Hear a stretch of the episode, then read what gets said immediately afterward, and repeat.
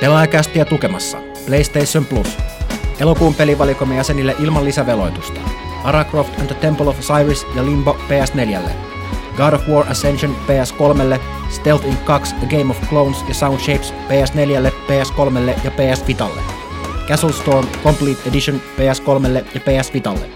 Uudet pelit taas syyskuun 1. tiistaina. Muista käydä äänestämässä omaa suosikkiasi syyskuun PS Plus -pelivalikoimaan. PlayStation Plus. Pelaajien kokoontumispaikka.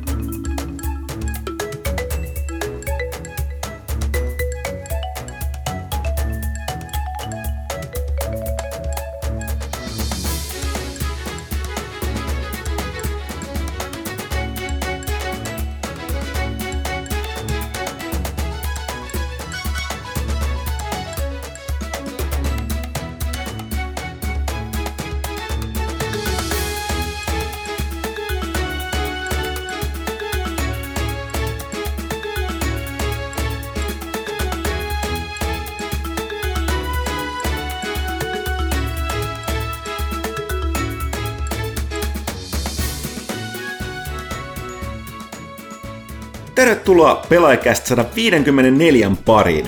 Tosiaan 154 on lasissa, melkein otettu lehti kiinni, sillä eilen meni, mikäs toi nyt on syyskuun pelaaja, eli pelaajanumerosta 57 painoon.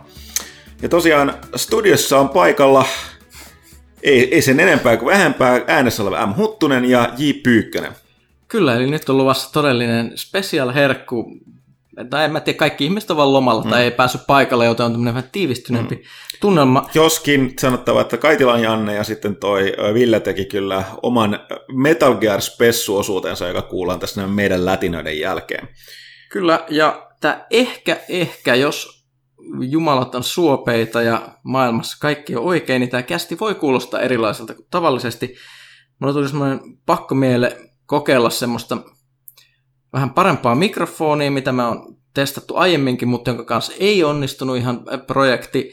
Se on nyt liian hyvä ollut. Se on liian hyvä, koska se kuulee kaikki äänet, mitä meistä lähtee, mitä meistä ei pitäisi lähteä ja muuta. Mutta nyt mä oon vähän lueskellut aiheesta lisää. Koitin säätää äänen kaappaustasoja ja muuta vähemmän herkiksi ja silleen. Ja katsotaan, että olisiko se kuunneltava. Jos ei, niin sitten voidaan todeta, että tämä projekti epäonnistui ja palaamme asiaan joskus tulevaisuudessa. Eli jos te kuuntelette tätä, tämä kuulostaa vanhalta tunkkaselta, niin tämä on otettu meidän sillä vanhalla luotettavalla nauhurilla, eikä suinkaan tällä uudella. Mikäs tämä muuten onkaan? Tämä Razerin Siren, josta sä kirjoitit myöskin juttua tuohon lehteen. Eli tämän suurin ongelma on tämä on ottaa todella herkästi kaikki mahdolliset äänet, niin tehty ihan kunnon niin kuin studiokäyttöön myöskin. Tai nyt ei ole studio, ja mutta studio ääntä lähentelevä. Joo, ja siis se, että tässä on huomattavasti parempi ääni, niin se myös tarkoittaa, että kuulee asioita, mitä tuo meidän kökkönauhuri ei edes kuule. Esimerkiksi tämä taustahuminahan tulee tästä Pyykkäsen työkoneesta, ja sitten voi tapahtua yhtä sun toista ihmeellistä, tämä toimiston ei tarvitse ihmetellä. Mutta toki tämä edellyttää sitä, että tämä kelpaa meidän tuolle, niin kuin viimeksi me yritettiin käyttää tätä, niin oli aivan liian niin kuin, nimenomaan, oliko se tuli epätasainen äänenlaatu näille ihmisille, jotka oli tästä mikki ympärillä, ja sitten tosiaan gaini oli ihan liikaa. Katsotaan, mutta toivo elää. Tämä on lähinnä tosissaan, tämä Sireni on tarkoitettu tuommoiseksi striimaus kautta YouTube-mikiksi, eli toimii parhaimmillaan just tämmöisenä yhden ihmisen mikkinä, mutta katsotaan nyt, että on tässä tämmöinen kahden hengen moodikin, mitä me just käytetään.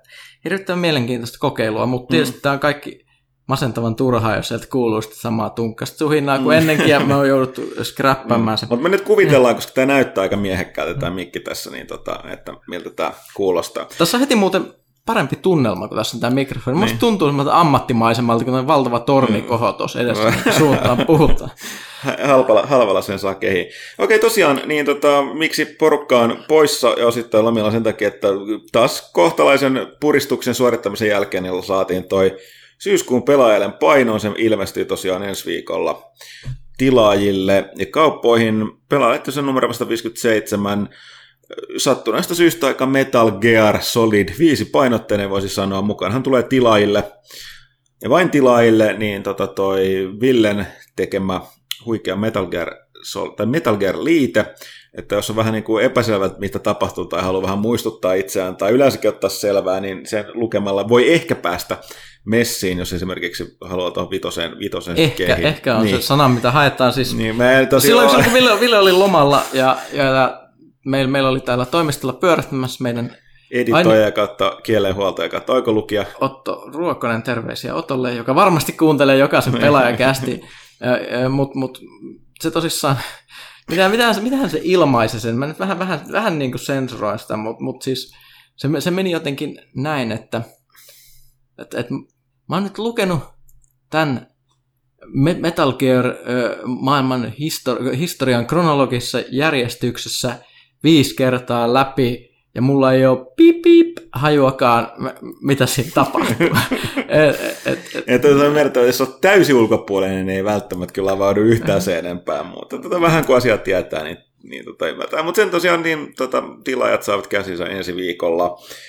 Ja muutenkin oli hyvä juttu totta kai Metal Gear Solid 5 arvostilan messissä, mutta sitten myöskin Until Dawnia, mikä on just tullut ulos, oli täällä taas sellainen yllätyshitti tunnelmissa täällä. Me puhuttiinkin vähän viime kästissä, mutta Joo, ja siis pelistä mä sanoin studiolta, joka ei ole hirveästi saanut mitään mielenkiintoista aiemmin aikaan. Oli tarkoitus tulla PlayStation 3 Move-peli, eli lähtökohdat ei ollut mitenkään elähdyttävät sillä, mutta aika lailla yllätti kyllä, täytyy sanoa. Joo, ja siitä voi tosiaan lukea sekä Pyykkös, että meitä on kesätoimittaja Johannan mietteitä. Saatiin siihen vaihtopelakin mukaan. Ja onhan meillä siellä sitten juttua toki Gamescomista, Mafia 3:sta vähän sen. Ja niillä, jotka saada kiinnostaa, voi ehkä kiinnostaa, että Sniper 3 tai Sniper Ghost 3 on tulossa aika kunnianhimoinen se seuraava osa. Ja onhan siellä sitten myöskin Quantum Breakista iso juttu. Vähän Sami Järven kanssa rupattelimme aiheesta myöskin, että kaikenlaista kamaa. Ja muun muassa hetkinen, että Pyykkönen kirjoittanut jotain nyt pelidokkareista, mitä sä tulit kanssa katsoneeksi. Joo, no se oli vähän tämmöinen uusi aihe, että nyt kun tuolta alkaa olla katsottavana netissä, just Steamin kautta saa erinäisiä peliaiheisia dokumentteja ja elokuvia ja muuta. Mä ajattelin, että jos katsoisi niistä, tekisi ikään kuin arvostelun omaista tekstiä, niin olisi ihan mielenkiintoista kuulla sitten, kun ihmiset on lukenut sen, että oliko aihe kiinnostava, pitäisikö näitä katsoa enempää ja niin edelleen. Et kyllähän nekin on sellaista, niin ne kuitenkin joutuu vuokrata ja niistä joutuu maksamaan, niin kyllähän ne tietysti vähän niin kuin peliarvostelujen tapaan tuommoiset katsaukset vähän ehkä auttaa ihmistä, jos ne miettii, että kannattaako katsoa vai ei. Joo. Ja minua on tosiaan yllättänyt, että sen selkeästi Steamiin alkanut tulee näitä. Siinä on tullut dokkareita, mutta sen lisäksi siinä on tullut todella hirvittävä määrä peleihin liittymättömiä, tosi outoja indie-leffoja, siis aivan ihmeellisiä. Niin mä en ole vielä ehtinyt katsoa, ehkä sekin täytyy tutkia se osasto ja palata asiaan, mutta ne kuvaukset on semmoisia, että täytyy miettiä, että mitä täällä tapahtuu. Mutta joo, ei siinä mitään. Puhutaan varmaan ensi kästissä vähän lisää tuosta lehdestä, kun se on pihalla, mutta tosiaan ensi viikolla ilmestyy. Mitäs tässä on muuta sitten tapahtunut mielenkiintoista? Yksi tällainen isompi juttu, mikä uutisointi tässä on, että Worldcon tulee vuonna 2017 Suomeen. Suomeen, joo. Eli ei maailman väkirikkain mikään tämmöinen koni, mutta prestiisiä löytyy enemmän kuin monilla muilla. Eli siis se on skifi- ja fantasiaharrastajien ykköskonventio Jenkeissä, missä jaetaan nämä arvostetut huukopalkinnot. Se on aika pitkään ollut tämmöinen, vaikka se onkin just nimeltään Worldcon, niin se on ollut amerikkalaisten koni, eli ne on äänestänyt, että missä se pidetään, ja ne on onnistunut ilmeisesti äänestää se lähinnä sinne seudulle, että kenenkään ei tarvitsisi lähteä kovin kauas, mutta nyt on ilmeisesti havahduttu siihen, että mitä jos vähän avarataan näkökulmia. Suomessa kampanjoitiin asian puolesta, että siihen oli ihan niin kuin mihin tahansa tämmöiseen äänestykseen, niin pitää suorittaa kampanjointi, oli Twitter-kampanja, paikalla konissa oli tänä vuonna, joka nyt itse just äsken järjestettiin, niin siellä oli ihmisiä masinoimassa tätä asiaa, ja Helsinki voitti Saikohan se ensimmäisellä kierroksella äänestä, oliko 52%, eli se meni ensimmäisellä kierroksella voittajaksi, ja tänne saadaan sitten varmaan aika isojakin vieraita. Joo, no siis muun muassa toi George R. R. Martinhan on ihan niin kuin vakio vieras täällä Vodgoneessa ollut, niin sikäli mä oon elossa 2 vuoden kuluttua vielä. Olipa masentavaa. Niin on muun muassa saapumassa ja monia muita. Ja sit mä en tiedä, olisikohan teillä jotain tekemistä sen kanssa, että nyt Suomi on ollut täällä Skifi-piireissä läsnä tämän kustantamaan, joka on niin kuin nimen mä just unohdin, mutta joka on julkaissut aika paljon tätä amerikkalaista oikeistolaista skifiä. No se on hämmästyttävä, kyllä vaikka just itse oli tämä... Niin mitä tässä on tapahtunut tässä? Siis huukoissa, siis mistä... Me vähän sivuttiin sitä joskus joku 10 kästiä sitten varmaan, että ei se nyt ehkä haittaa, että palataan. Mutta noin tiivistettynä, mitä tapahtui huukoille tänä vuonna? Eli huukot on semmoinen... palkinto, johon ihmiset saa ennen kuin ne tosissaan jaetaan, niin niihin saa ihmiset äänestää ensin niitä ehdokkaita. Se on täysin tämmöinen yleisöpalkinto, ja sit ne, jotka on maksanut sen konin pääsymaksun, niin saa sitten tosissaan äänestää siitä, että kuka siitä varsinaisesti voittaa. Ja nyt siitä on muutaman vuoden sitten väännetty semmoista vääntöä, että onko oikein harrastaa niin sanottua sleitti-äänestämistä, jossa annetaan jollekin, annat vaikka yleisölle jossain saitilla tämmöisen listan, että äänestä tämä lista läpi, ja kun kaikki äänestää samalla tavalla, niin saadaan hyvät ehdokkaat sinne. Ja sitten mystisesti tämä, mitä tässä tapahtui, niin 2 eri ryhmää suoritti tätä sleitti-äänestämistä tässä, jotka on hieman samanlaisia päämääriltään, mutta niin kuin ei täysin. Eli ne oli tällaisia, tämä originaaliryhmä, eli Sad Puppies, surulliset koiranpennut, joita 2 tyyppiä nimeltä Correa ja Torgersen väänsi, niin mitähän sen kuvaisi? No siis ihmisiä, jotka oli sitä mieltä, tai kirjailijoita ja niiden faneja, jotka oli sitä mieltä, että Skifissä palkinnoille pääsee liian usein kirjat, joissa on jonkinlainen yhteiskunnallinen sanoma, ja siksi pitäisi äänestää ennemmin palkinnoille kirjoja, joissa on vaan hauskaa actionia ja semmoista, niin kuin, tiedätkö, lennetään avaruudessa, kaikki on niin kuin, ei semmoista hirveän vakavaa meininkiä, tämmöistä Tarzania ja Mars-meininkiä, mitä oli, ja se on tietysti silleen, mä ymmärrän sen tietyllä tavalla, mutta tietyllä tavalla se on silleen, että milloin semmoinen skifi on, niin kun puhutaan, että haikaillaan jonnekin vanhaan hyvään aikaan, jolloin tämmöistä arvostettiin. Mä tein tämmöisiä kirjoja ikinä hirveästi niin palkinnoille päästy, että kaikki semmoinen ns.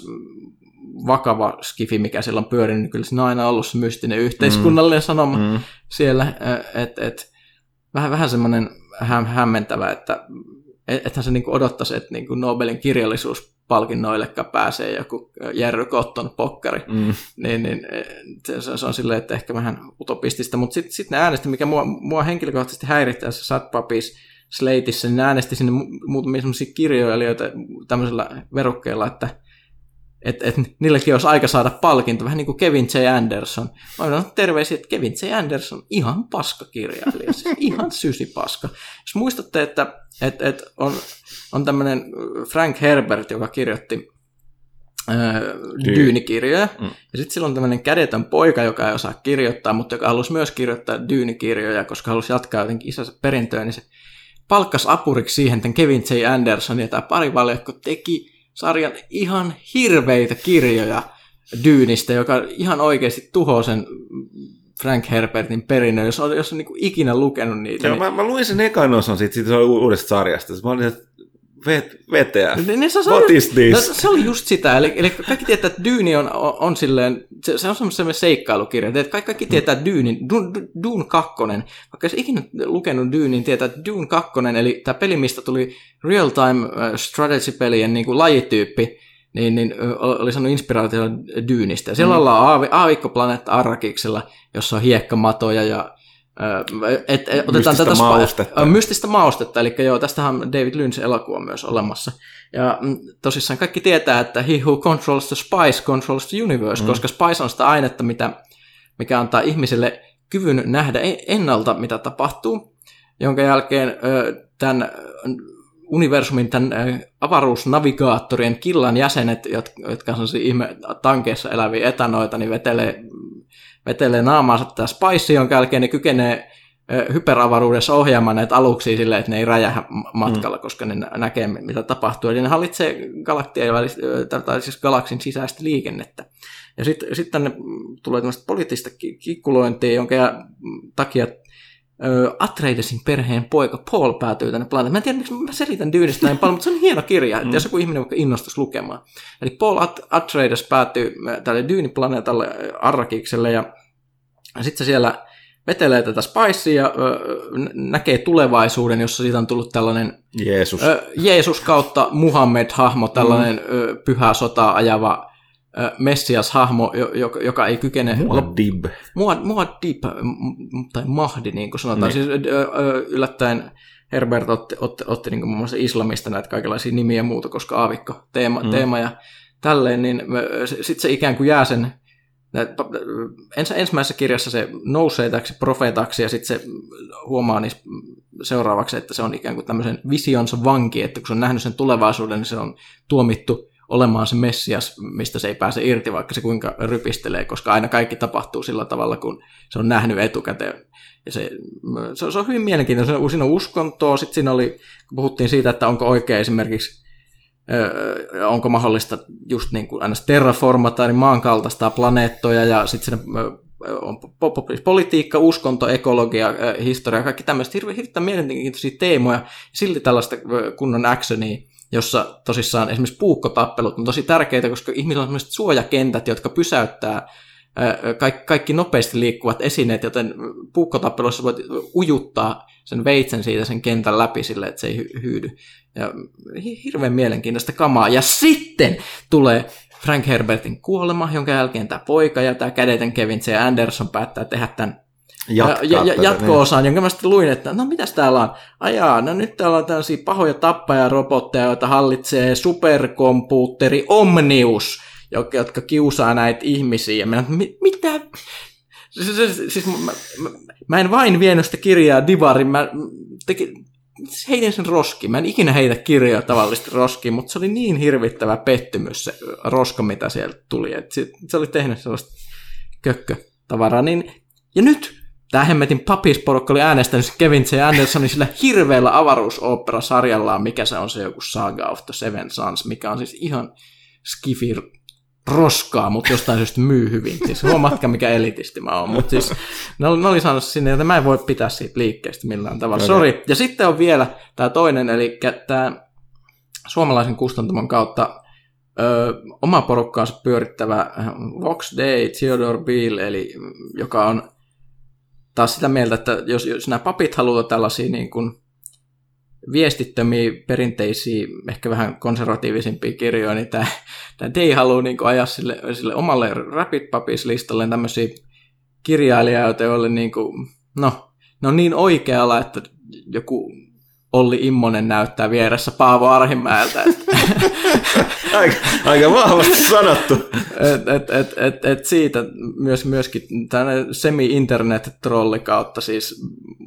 No jos tiedätte, niin kuin Jenkeissä on tällaisia ihmeellisiä hahmoja, niin kuin tämä Glenn Beck ja sitten mikä tämä on tämä Infowarsin tyyppi, Alex Jones, yeah. Vähän niin kuin niiden skifivastinen, eli nämä on todella niin superoikeista kahjo, niin se halusi vielä tehdä niin kuin omansa tänne listolle.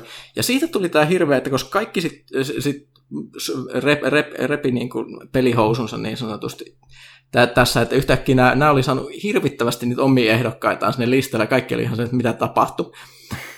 Jonka jälkeen alkoi semmoinen pitkä keskustelu, että mitä tällä nyt pitäisi tehdä näille huukoille. Ja osa niistä ihmisistä, jotka oli mennyt listojen kautta, niin ne jopa kieltäytyi menemästä sinne mukaan, että ne veti ne omat ehdokkuutensa sieltä pois, ja osa antoi mennä, miten meni. Ja nyt sitten lopulta mitä tapahtui, sen jälkeen kun oli hirvittävä taistelu ollut netissä, missä nämä osapuolet oli väitellyt keskenään, erityisesti tätä George R. Martinin foorumin keskusteluosastolla, se tuntuu olevan semmoinen kohtaamispaikka, niin sitten lopulta nyt kävi niin, että kun ihmiset pystyivät äänestämään No Award-palkintoa, eli Ne vaan sanoo, että kun sä voit äänestää, että haluan ykköseksi tämän, kakkoseksi tämän ja niin edelleen, niin siellä ihmiset äänesti silleen, että ne äänesti niillä listoilla, joilla niin tosissaan ei ollut näitä ehdokkaita, niin ne äänesti niitä luonnollisesti listalle menneitä ehdokkaita. Näillä listoilla sitten äänestettiin sitä no awardin, joka itse meni aika lailla silleen, että kaikki nämä lista-äänestyksessä päässeet niin hävisi ihan totaalisesti. Ainut, joka pääsi palkinnolle Guardians of Galaxy, eli tämä Marvel-leffa, josta ilmeisesti kaikki pitää riippumatta, mihin niin kuin leiriin sattuu kuulumaan tässä elämässä ja muuten oli. Ja yllättäen sitten keskustelu ei ole hirvittävästi rauhoittunut netissä sen jälkeen, eli ainakin useimmat ihmiset on nyt ehkä kuullut Hugoista kuin koskaan ennen. Se on vähän sellainen jännä palkinto, se on hirvittävän arvostettu sillä alalla, mutta toisaalta mäkin olen ihmetellyt sitä äänestysjuttua joskus ennen, että siellä on sellaisia kirjailijoita, niin kuin Ian Banks, joka ei ikinä päässyt ne listoille, sitä en mielestä kukaan vaan viittinyt ehdottaa sinne, Skifin mestari ja tälleen, että ehkä tämä lisää tietoisuutta, ehkä siellä on nyt vähän laajempi äänestäjäkunta, en tiedä mitä siellä tulee. Niin, mitähän tuossa Helsinkiin tulevassa 2017 Voidconissa tapahtua. Niin, no nehän lupas nyt nämä lista-äänestäjät sitten, että ne tuhoaa huukot jo vuonna 2016, ehkä 2017 on taas jotain ihan eri meininkiä luvassa silloin Helsingissä, mutta niin varmaan aika mielenkiintoista meininkiä. Oikeat Skifi-piireissä tapahtuu. Skifi-piireissä joo. Skifi-kirjat on serious business, niin sanotaan. Kyllä se on serious business, mutta siis joo, on tosi... Mä en ikinä tajua, että mistä tämä yleensä tuli, koska kaikki Skifi-kirjat on aina ollut poliittisia jollain tavalla. Ja se on aina ollut jotain messitsiä jollain tavalla, koska on niinku fakta, että Skifi-kirjat oikeasti kertoo nykyhetkestä, mutta... sitä kautta, että se on vähän naamittu. Tai pyrkii kuvittelemaan, mihin tällä meiningillä mennään, minkälaisen tulevaisuudesta muodostuu. Niin ei. Mutta no, katsotaan. Tämä on tätä nykyaikaa. Pitää olla hirveät nettitaisteluja aina. No mitäs muuta? Jotain uutta voisi, jos puhuisi tuosta Mad Maxista, eli Mad Max taas oli jännä itse asiassa, mutta tulin kattoneeksi tässä Mad Max 2 taas tässä pari viikkoa sitten. Eli tämän asfalttisoturin, eli Road Warriorin, se on jännä, miten paljon se uusi Mad Max on samankaltainen sen Road Warriorin kanssa. Siis ihan niin kuin siis alkuja näitä myötä. Mä olin unohtanut ihan totaalisesti. On se edelleen hieno elokuva kyllä, mutta kyllä täytyy sanoa, että jotenkin tämä uusi kyllä veti vielä. Sama mies, ja siinä on takana edelleen 70 nykyinen ohjaaja George Miller. Kyllä. Miller, mutta hyvä kamaa. Mutta tosiaan niin tämä ruotsalainen Avalanche on ollut tekemässä pitkään Mad Max-peliä, jonka Warner julkaisee, ja Warner tyypillisesti ne ei ole kovin paljon siitä näyttänyt tai ilmoittanut, mutta se julkaistaan tässä ihan ensi viikolla. Ei ole edes mitään juttua, koska mä ehdin sitä lyhyesti pelata Gamescom-messuilla, mutta siinä kaikki. Nähtäväksi jää, mitä tulee, eli arvostelu ei tule löytymään, mutta peli ilmenee. Sä olit kans Pyykkönen jonkun verran tutustunut aiheeseen, eikö totta? Joo, siis mä oon seurannut sit videoita sit peistä. Mua kiinnostaa tämän leffan jälkeen huomattavasti enemmän. Sitä ennen ei juuri yhtään. Monilla sama vika. Ja sanotaan näin, että siis Mad Max Fury Road on viimeisen 10 vuoden paras toimintaelokuva, ehkä paras elokuva. Siis te ihmiset usko, miten paljon mä tykkään Mad Max Fury Roadista. Siis se on ihan sairasta ja minua vaan hirvittää se ajatus, kammottaa se ajatus, että täällä toimistolla ihmisiä, jotka kävi kattoo sen eikä pitänyt sitä. Mitä he? Ja kyllä me tiedetään, kuka se aina on, joka käy kattoo, joka ei oikeasti pidä mistään hyvistä elokuista. Ei, siis en voi ymmärtää. Millä? Joo, mutta siis tämä maailma ja tämä peli ja tämä autolla ajaminen kiehtoo nyt ihan eri tavalla kuin sen leffan jälkeen. Ja mä oon katsonut paljon videoita, mutta mä hirvittää se, että nämä tekee sitten sellaisen tosi Ubisoft, moderni Ubisoft-tyylillä.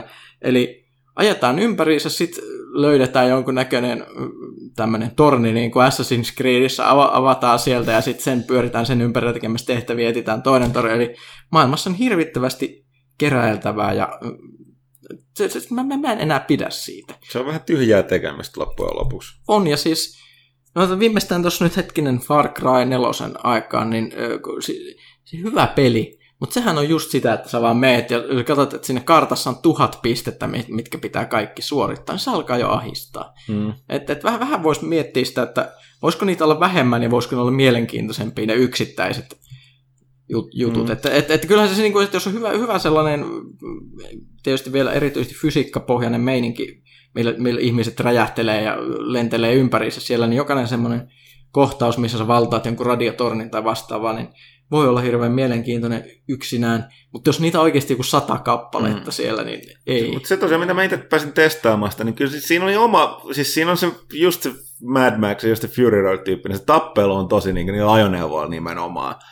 Niin aika sellaista rujoa, missä niinku, ja, niinku, tosiaan pelti lentää ja sitten fysiikkamallinnassa aika huikea just siinä, että selitti siinä, että kuka on se tyyppi, joka kaikissa videoissa istuu? Siis se on se, mä en muista sen nimeä, se on joku se gimppi, joka on niinku päättänyt, että se on nyt joku V8-lähettilästä, joku muu tällainen moottori, muka jumalan tai jonkun muun sen määksi, se auttaa sitä, eli se tavallaan toimii siinä sun apurina, että se korjaa sitä sun autoa koko ajan, ja sitten toi käyttää niitä aseita, että siinä on niinku niitä, että se on vähän semmoinen kuin sun kumppani siinä kommentoi ja sitten niin kuin sen auton kanssa väkeltää siinä.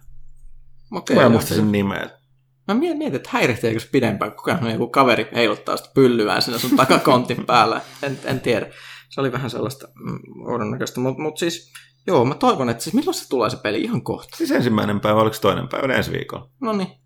Toivottavasti lunastaa, koska nyt on semmoinen viba, että Mad Max voisi suorittaa tämmöisen paluun niin kuin populaarikulttuuri joka alueella. Että siitä voi sitä vaikka musikaalien seuraava. Mieti, Do Warrior soittaa kitaraa ja rummut pärissä. Se on ihan huikea.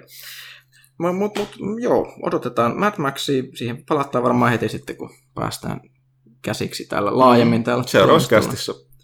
Kyllä. Mitäs meillä on muuta tässä ajankohtaista pelaamista? Me tällaista puhuttiin. Joo, ja Ville ja Kaitila tulee puhua sitä tuossa seuraavaksi omassa osiossaan. Tässä olet nyt ehtinyt pelailla aika paljon kaikkea hämärää tavaraa.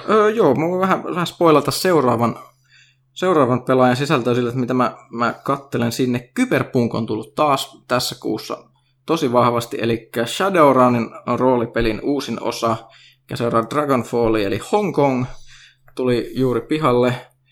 Mä oon melkein pelannut läpi. Hyvin, hyvin mielenkiintoinen peli, ja sen lisäksi tuli Satellite Rain, mikä itse asiassa oli vielä suurempi. Se ei ole ihan vielä pihalla, se tulee kohta.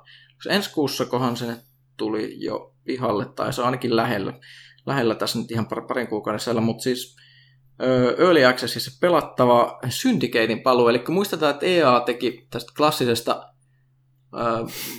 Bullfrogin Syndicate-strategia kautta tuho-räjäyttely-pelisarjasta tällaisen comebacki jokunen aika sitten, mitä onko se nyt 2 vuotta. Joo. Ja mitäs sitten tehtiin semmoinen perus kyberräiskintäpeli, eikä mitään strategiaa. Kaikki oli vähän silleen, että no, tämä nyt oli tässä, eikä sitä oikeastaan kukaan muista enää tässä vaiheessa. Ei se ollut siis superhuono. Ei, mutta silloin just ihmeteltiin, että okei, että se herätät henkiin Syndicate-nimen.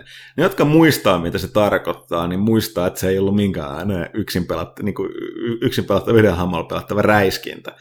Joten vaikka se olisikin ok, niin ei se ole siinä syndikeitä, niitä ei kiinnosta, niin sitten mä oon katsonut, että okei, joku kyberräiskintä ja näin. Se oli just, että miksi ne teki sen niin? Niin, ei mitään järkeä. Ja no, nyt mitä tämä Satellite Train näyttää, niin se näyttäisi olevan sen vanhan kunnon Syndicate-meiningin, Syndicate Forcein tällainen uusinta, mutta siinä on vähän tätä uutta XCOMia, sanotaan siinä pelattavuudessa. Paljon pitää käyttää suojaa kentissä. Paljon pitää stealthata, että heti ei ole tarkoitus mennä tulitaisteluun. Se on niin kuin tällaisten kyborgiagenttien joukkoon, mitä sä kloonaamalla tuotat, nappaamalla ihmisiä kadulta, ja niistä voi tehdä tämmöisiä tappajaklooneja sitten. Ja sitten mennään taisteluun, ja yritetään ehkä välttää jopa taistelua, eli hakkeroidaan kaikki laitteita, ja yritetään hiippailla kilpailevien yritysten päämajoihin ja räjäyttää ne kaikki tohjoksi. Eli vaikuttaa tämmöistä niin kuin vähän stelttipainotteiselta taktiikka kautta strategiapeliltä. Hyvin, hyvin mielenkiintoinen. Näyttää ihan kyberpunkilta. Kaikki ihmisiä tuntuu hämävän se, että kun se on tosiaan stelttipohja, niin sun ohjaamat kaverit on sellaisia pitkin nahkatakkeihin pukeutuneet kyborgeja, joilla on nahkatakeissa semmoiset neonväriset hohtavat raidat meille menee, koska on, se on se 80-luvun meininki. Mutta tästä oli meidän mieleen, että mistä mun pitää puhua. Siis, se on jännä, että miten peleissä on tehnyt paluun semmoinen 80-luku, mitä ei oikeasti ollut olemassa. Vähän niin kuin katsottiin se esimerkiksi se, että niin kuin Far Cry Blood Dragon ja tälleen. Niin se on se maailma, mikä oli niinku 80-luvun tietyissä peleissä ja elokuvissa, mutta ei missään muualla. Niin se on niinku se 80-luku, mihin ihmiset nykyään haluaa. Että kaikki on violettia, neonia, ja siinä on raitoja ja ruudukoita ja tällaisia. Että näistähän tulee hirvittävästi sellaisia pelejä, jotka näyttää siltä, mutta eihän 80-luvulla oikeasti ollut missään tällaista kybermeininkiä. Se oli vain muutaman tämmöisen niin kuin pelin kansien. Et ei pelien grafiikkakaan välttämättä näyttänyt siltä, mutta niin kuin kansitaide oli sellaista jotenkin niin säväyttävää, että se on nyt se luukki, mihin pyritään. Mikä ei kyllä mua haittaa yhtään, että se on hieno ilme. Mutta siihen tulee, minusta molemmista varmaan saadaan arvostelut tosissaan seuraavaan lehteen. Muita mielenkiintoisia, mitä mä oon tässä miettinyt, niin on, että pitäisikö mun nyt jatkaa niin sanotusti pelaaja HD-videoiden, pelivideoiden tekemistä. Mä nyt ainakin suunnitellut. Toivon mukaan. Toivon mukaan. Ja ainakin mä katson tätä, mihin mä kesäni kulutin, mikä ei välttämättä kaikki kiinnosta, mutta mua kiinnostaa World of Warships, eli World of Tanksin vielä hitaampi versio.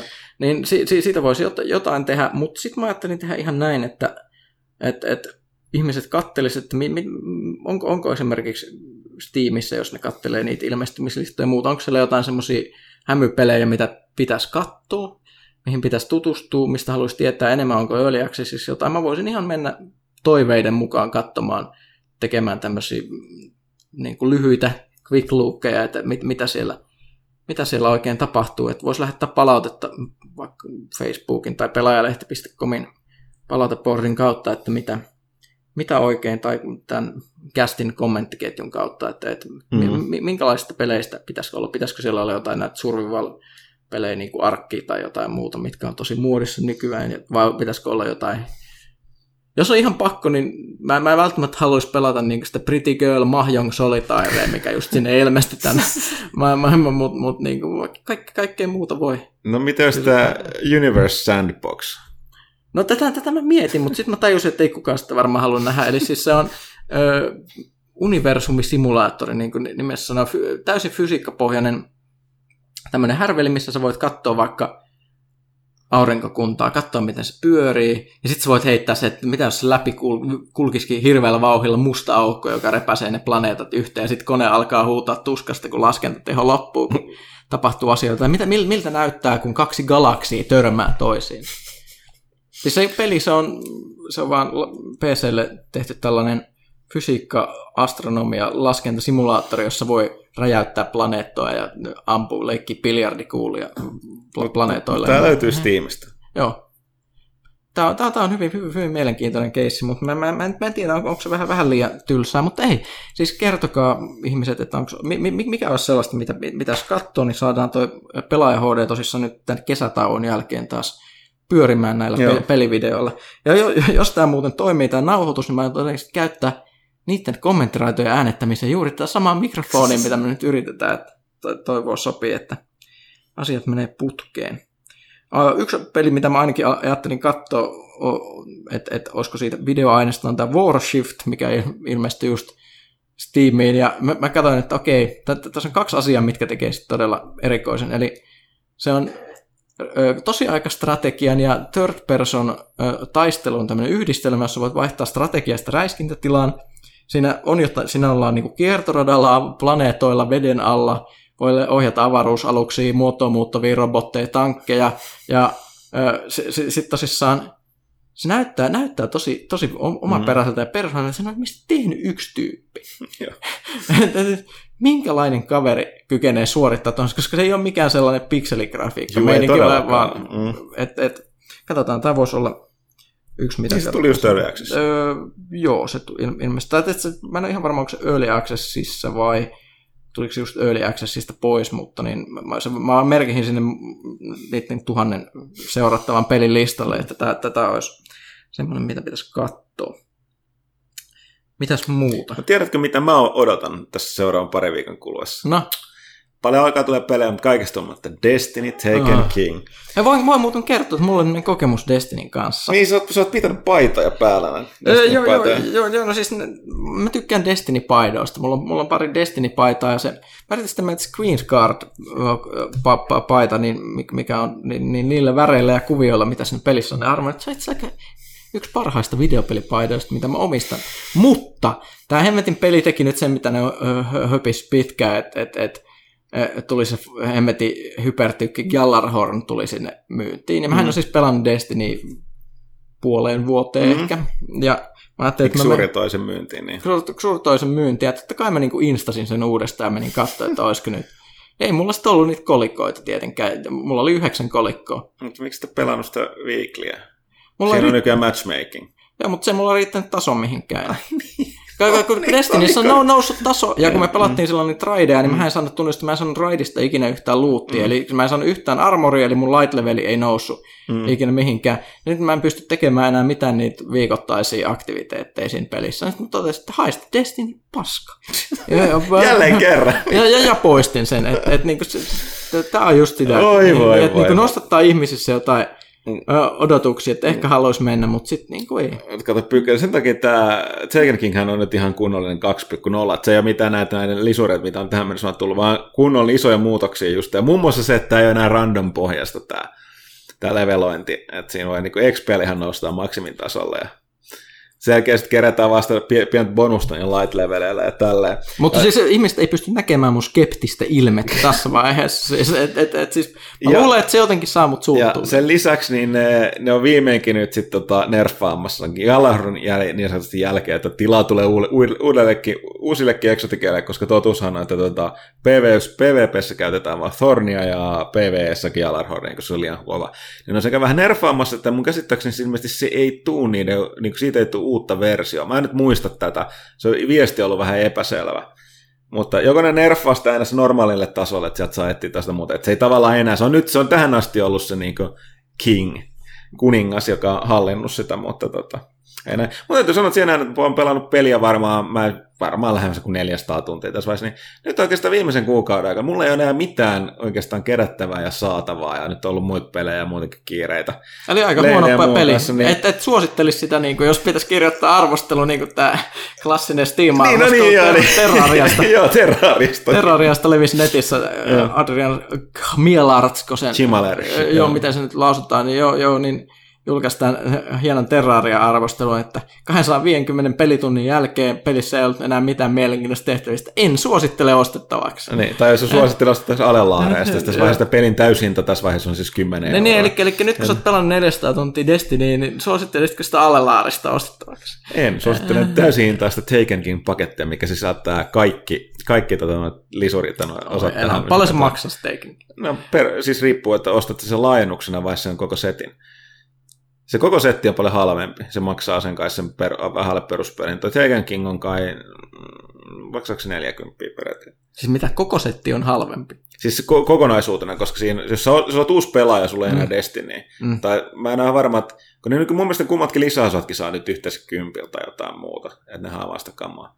Mutta en mä tiedä, mutta se on joka tapauksessa sellainen, että jos nyt hyppäät Taken Kingin meiltä mukaan, niin se kokonaisuus on halvempi kuin se, että sä oot ostanut ja pelannut sitä tähän. Tämähän on jännä, tästä on nyt paljon puhuttu sitä pelistä, mistä sä maksat, niin mä olen miettinyt, että mulle ei kukaan voi tulla selittämään, että Destinyn hinnoittelu on jotenkin peräisestä aktiivisena. Mä oon pelannut sitä just 400 tuntia, ja mä haluan huomauttaa, että välillä aika usein niin pelejä, mistä me puhutaan, niin meillä on joku pressi tai promo tullut niistä. Mutta tässä on nimessä, mä oon itse ostanut omalla 100 eurolla niin ton Digital Collection-version tästä Destinystä. Eli mä oon ostanut sen, ja mulla ei ole mitään ongelmaa ollut sen kanssa, mä oon pelannut. Mä en myöskään, siinä tuli mukana ne kummatkin lisurit, että aika-rahasuhde niin on aika hyvä, että harva peli kykenee antaa. Mutta tosiaan siis jälleen kerran mun pitää sanoa, ne ei tykkää sanoa, se on MMO-peli. Se on jatkuvasti kehittyvä elävä peli. Ne ei pyydä siitä kuukausimaksua, se ei ole free-to-play-peli, joten ne rahoittaa sen lisää. Ihan niin kuin Guild Wars tekee. Eli systeemi, että peruspeli maksaa, tietysti halpenee ajan kanssa, sitten tulee nämä lisurit, jotka sitten maksaa. Monet muutkin pelit menee tuohon, niin sama juttuhan se on. Mä harkitsen palaamista Taken King ihan vaan sen takia, että varmaan meillä on montakin kuulijat, jotka haluaa kuulla, miten paska tarina siinä on siinä Taken Kingissä. Niin, onko se nyt sitten parantunut yhtään? Niin. Saa nähdä. En usko. Ehkä täytyy tämän takia, täytyy Pyykkönen laittaa tekemään siihen vaihtopelaajan. Sitten tällaisena tavallaan palaavana pelaajana, että mitä jää nyt käteen. Ei mitään. Mutta siinä on ihan helvetin hyvän näköisiä ne uudet aseet. Siis toi Bungie osaa ton niinku asesuunnittelun, että todella namukkaan näköistä kamaa. Mutta okei, puhutaan Destinystä sitten reilusti lisää, kunhan se julkaistaan. Niin mä vähän pelkäsin.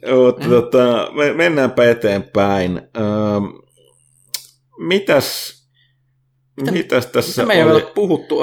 Sanotaan näin, että mun piti mainita... Se oli jotain Nintendo-patenteista. Joo, siis ihan vaan tämmöisenä ihan lyhyesti todetaan, että Nintendo on patentoinut pari mielenkiintoista juttua, jos toinen oli pöytäkonsoli, joka ei käytä optisia levyjä, eli niin paluuta siis... jonkunnäköiseen kasetti kautta moduulimeininkiin, mistä ihmiset on sitten sen jälkeen spekuloinut, että voisiko se olla tämmöinen, että tämä uusi NX tulee olemaan jonkunnäköinen pöytäkone kautta käsikonsoli, hybridi tai duo, jossa sä voit ikään kuin napata sen saman pelin mukaan on the road ja niin edelleen, kaikenlaisia spekuloita. Tai sitten se on kaikki vain download only.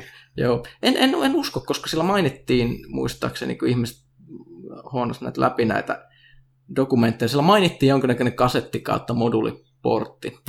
Mielenkiintoista. Eli kyllä sillä pitäisi olla. Niin, se on aika huikea. Vuonna 2016 julkaistaan pelikone, joka käyttää toisaalta moduuleja tai kasetteja. Mutta niin kuin tämä DS siinä mielessä niillä on kokemusta aiheesta aika paljon, ja se varmaan niin kuin myös... vaikeuttaa piratismiakin, jos tämmöinen asia on mielessä. Että en tiedä, tosi mielenkiintoista nähdä, mutta ainakaan nyt levyjä ei sitten tule tulemaan, että jos tämä patentti yleensä liittyy tietysti millään tavalla tähän laitteeseen. Se voi olla uusi käsi. Eikö niissä oli pöytäkonsoli kuitenkin jonkinlainen? Joo. Katsotaan, tästä tulee varmaan lisää, mutta nämä on aina niin kuin nämä epämääräisiä nämä spekulaatiot näiden patenttijuttujen perusteella, että ei niistä, aina on yritetty päätellä jotain hienoa, mutta ei niistä kukaan ikinä ottanut mitään tolkkua, vaikka niitä on tuijotettu kuukausitolkulla.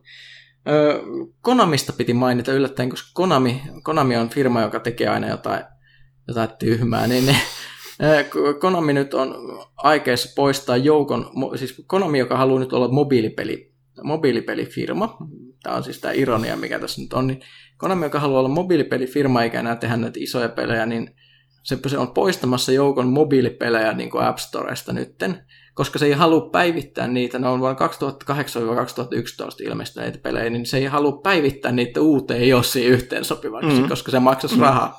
Se tarkoittaa, että Konami haluaa olla firma, joka kehittää sen muutaman vuoden olemassa olevia pelejä. Ja nämähän ei ole mikään free-to-play-pelejä, ne on kaikki premium-pelejä. Niin, ne vaan loppuu. Tämä on just tätä tämmöistä surullista ja historiatonta pelidevaamista, josta ei jää mitään jäljelle muutaman vuoden jälkeen. Kaikki häviää kuin pieru saharaa.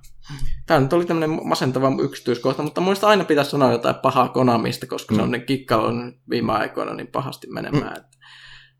Ei ole semmoista, pelaajakunnassa ei hirveästi semmoista goodwillia jostain syystä liikenne enää siinä suuntaan. Ei tosiaan, mutta on näitä, kun viimeksi mainittiin Konamin näitä tekijöitä, nyt sitten me laittaa välittömästi omalla Kickstarterille pelibudjetit, että tulee uutta Castlevaniaa. Joo, kaikista Lafkan peleistä on tulossa, tuntuu, että alkuperäiset tekijät tekee nyt sitten niin kuin Konamista itsenäisenä.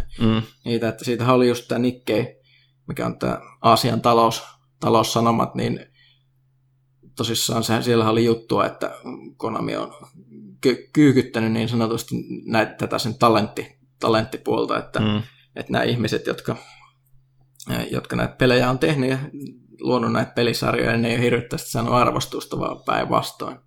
Että mikä selittää, että sillä aika... Kojima voisi kertoa varmaan asiaa. Joo, mikä mielenkiintoinen sanamuoto tässä oli, että sanottiin, että Kojima on ollut käytännössä vankina toimistossaan, mikä oli... Että miten tämä niinku tulkitaan, että onko se silleen, että Kojima menee aamulla töihin, niin turvamiehet vie sen ovelta toimistoon ja pistää oven lukkoon ja siellä ei ole nettipiuhaa, että se ei voi viestiä kenenkään kanssa sitten illalla pois, että miten tämä toimii, koska siellä on kuulemma myös tosissaan poistettu niin Metal Gear Devailta niin nettipiuhat ja muuta, että ei päästäisi turhaan niin keskustelemaan asioista, mikä on tosi jännää, koska nykyään esimerkiksi niin tämmöinen niin kuin ohjelmointi on tämmöinen ala esimerkiksi, että ihmiset käyttää hirveästi tämmöisiä niin kuin referenssikirjastoja ja niin kuin keskustelupalstoja apuna siinä duunissa, että kaikki on ikään kuin yhteydessä tämmöiseen suurempaan talenttipuuliin, niin se kuulostaa aika hurjalta, että niin kuin kommunikaatiokatkokset päälle. Katsotaan. No, kuitenkin. Metal Gear on silti tulossa, että sen jälkeen onkin mielenkiintoista, että mitä sen jälkeen tapahtuu. Pessi vielä. Joo, Pessi on kanssa tulossa. Sehän on semmoinen pelisarja, mikä Konamilla nyt jää jäljelle näistä sen niin sanotusti vanhoista kunnon sarjoista, että aika monethan niistä on just hävinnyt tai tekijät on lähtenyt menemään tai just niin kuin nyt, että vaikka ne jatkas Metal Gear-pelien tekemistä, niin tekee niin Metal Gear-pajatsoja tai jotain vastaavaa, että sitä en tiedä sitten, mutta mikä on hirveän harmi, mulla on Konamiin tällainen viharakkaus just sen takia, että ensimmäinen peli, jonka mä ikinä ostin, oli Konamin peli. Mikä? Se oli MSX:llä Nemesis, eli Gradius, tämä avaruusräiskintä. Ja silloin kun tosissaan MSX oli ja Konami teki sille pelejä, niin se oli se premium-lafka, joka teki. Kaikki muut firmat julkaisi niitä halpoja kasettiasemalla toimivia pelejä, ja Konamilla tuli näitä ne oli hyviä pelejä, ja ne tuli aina moduleilla, jossa oli se 0 sekunnin latausaika, että kasettiasemathan latasi aina niin 0,5 tuntia niitä pelejä. Niin se oli ihan kuin se olisi toisesta maailmasta ollut se Konamin laatu niissä peleissä siihen aikaan. Ja se oli niin kuin semmoinen valkoinen pahvikotelo, mikä niissä oli, ja se Konami-leimä, niin mulle tulee mieleen semmoinen, että niin tämä on nyt sitä hyvää oikeaa pelaamista, superlaatua. Vähän niin kuin Nintendo Seal of Quality, mutta mulla ei ollut Nintendoa, niin tämä oli sitä kautta. Nyt sitten kun tuo firma perseilee menemään, niin se tuntuu hirvittävän masentavalta. Ettäs tiedät. Varmasti Konamin toimistolla kuunnellaan tätä tippasilmässä. Joo, nimenomaan siellä kuunnellaan. Niin sanotusti matkalla pankkiin. Niillähän on myynyt nämä niiden mobiilipelit, ne on ilmeisesti ihan hyviä, että ei ne nyt ihan niinku, tai niinku on naurettu, että tilitkään nousuun, kun on Kojima-kuluja riisottu, kun ei tarvitse maksaa enää Kojimalle kalliiden pelien tekemisestä.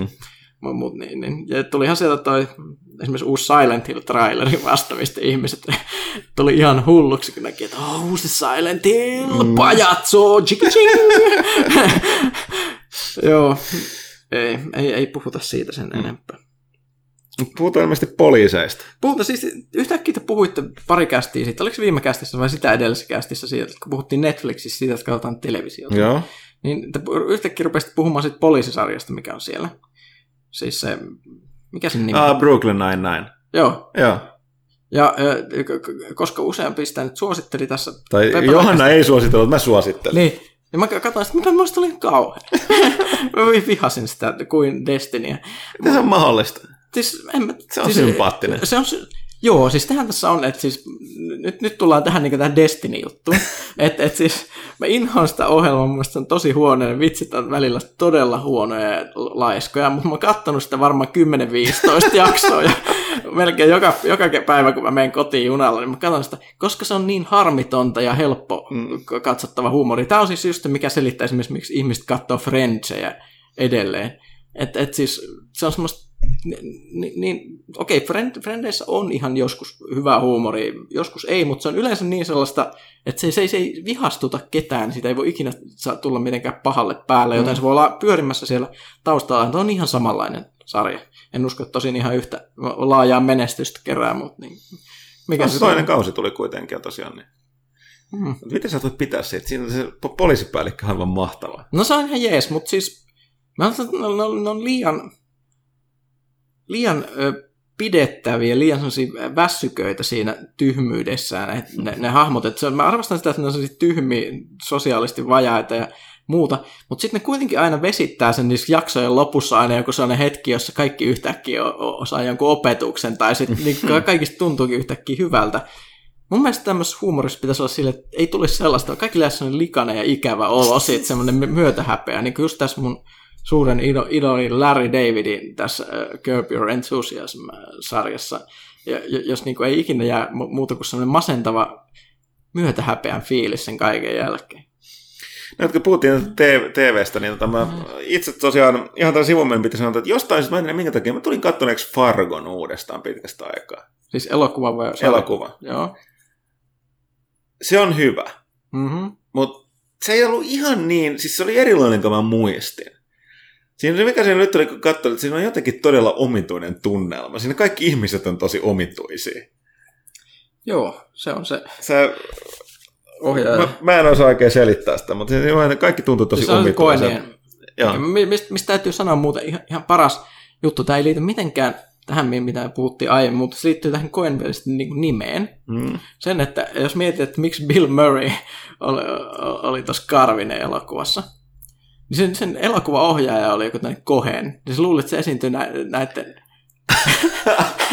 Mä en tätä kuullutkaan. Joo, tämä se anekdoodi mä kuulin. Tietysti se on se selitys, jonka mäkin sanoisin, että jos mä olisin tehnyt Karvis-elokuvan, että en suinkaan halunnut rahaa, vaan luulin päätyväni taiteellisesti hyvään komediaan, mutta hyvä selitys. Hyvä selitys, Murray, hyvä selitys. Joo.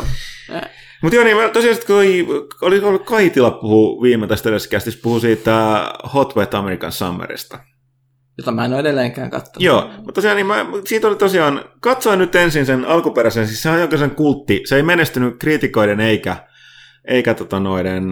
katsojen mielessä silloin, kun se tuli 2000 ulos, 2001, se niin kertoi vuoden 1981 kuvitteellisesta tällaisesta amerikkalaisesta kesäleirin sen viimeisestä päivästä.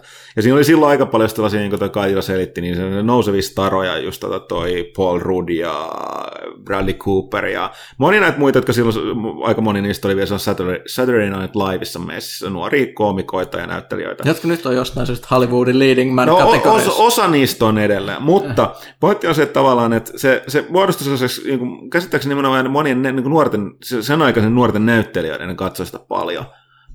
Muista Kristen Bell on ainakin yksi, joka on sanonut, että se on sen suosikkielokuva ikinä, sellainen just tämmöinen kultti, jota se katsoo aina monta kertaa tällaista.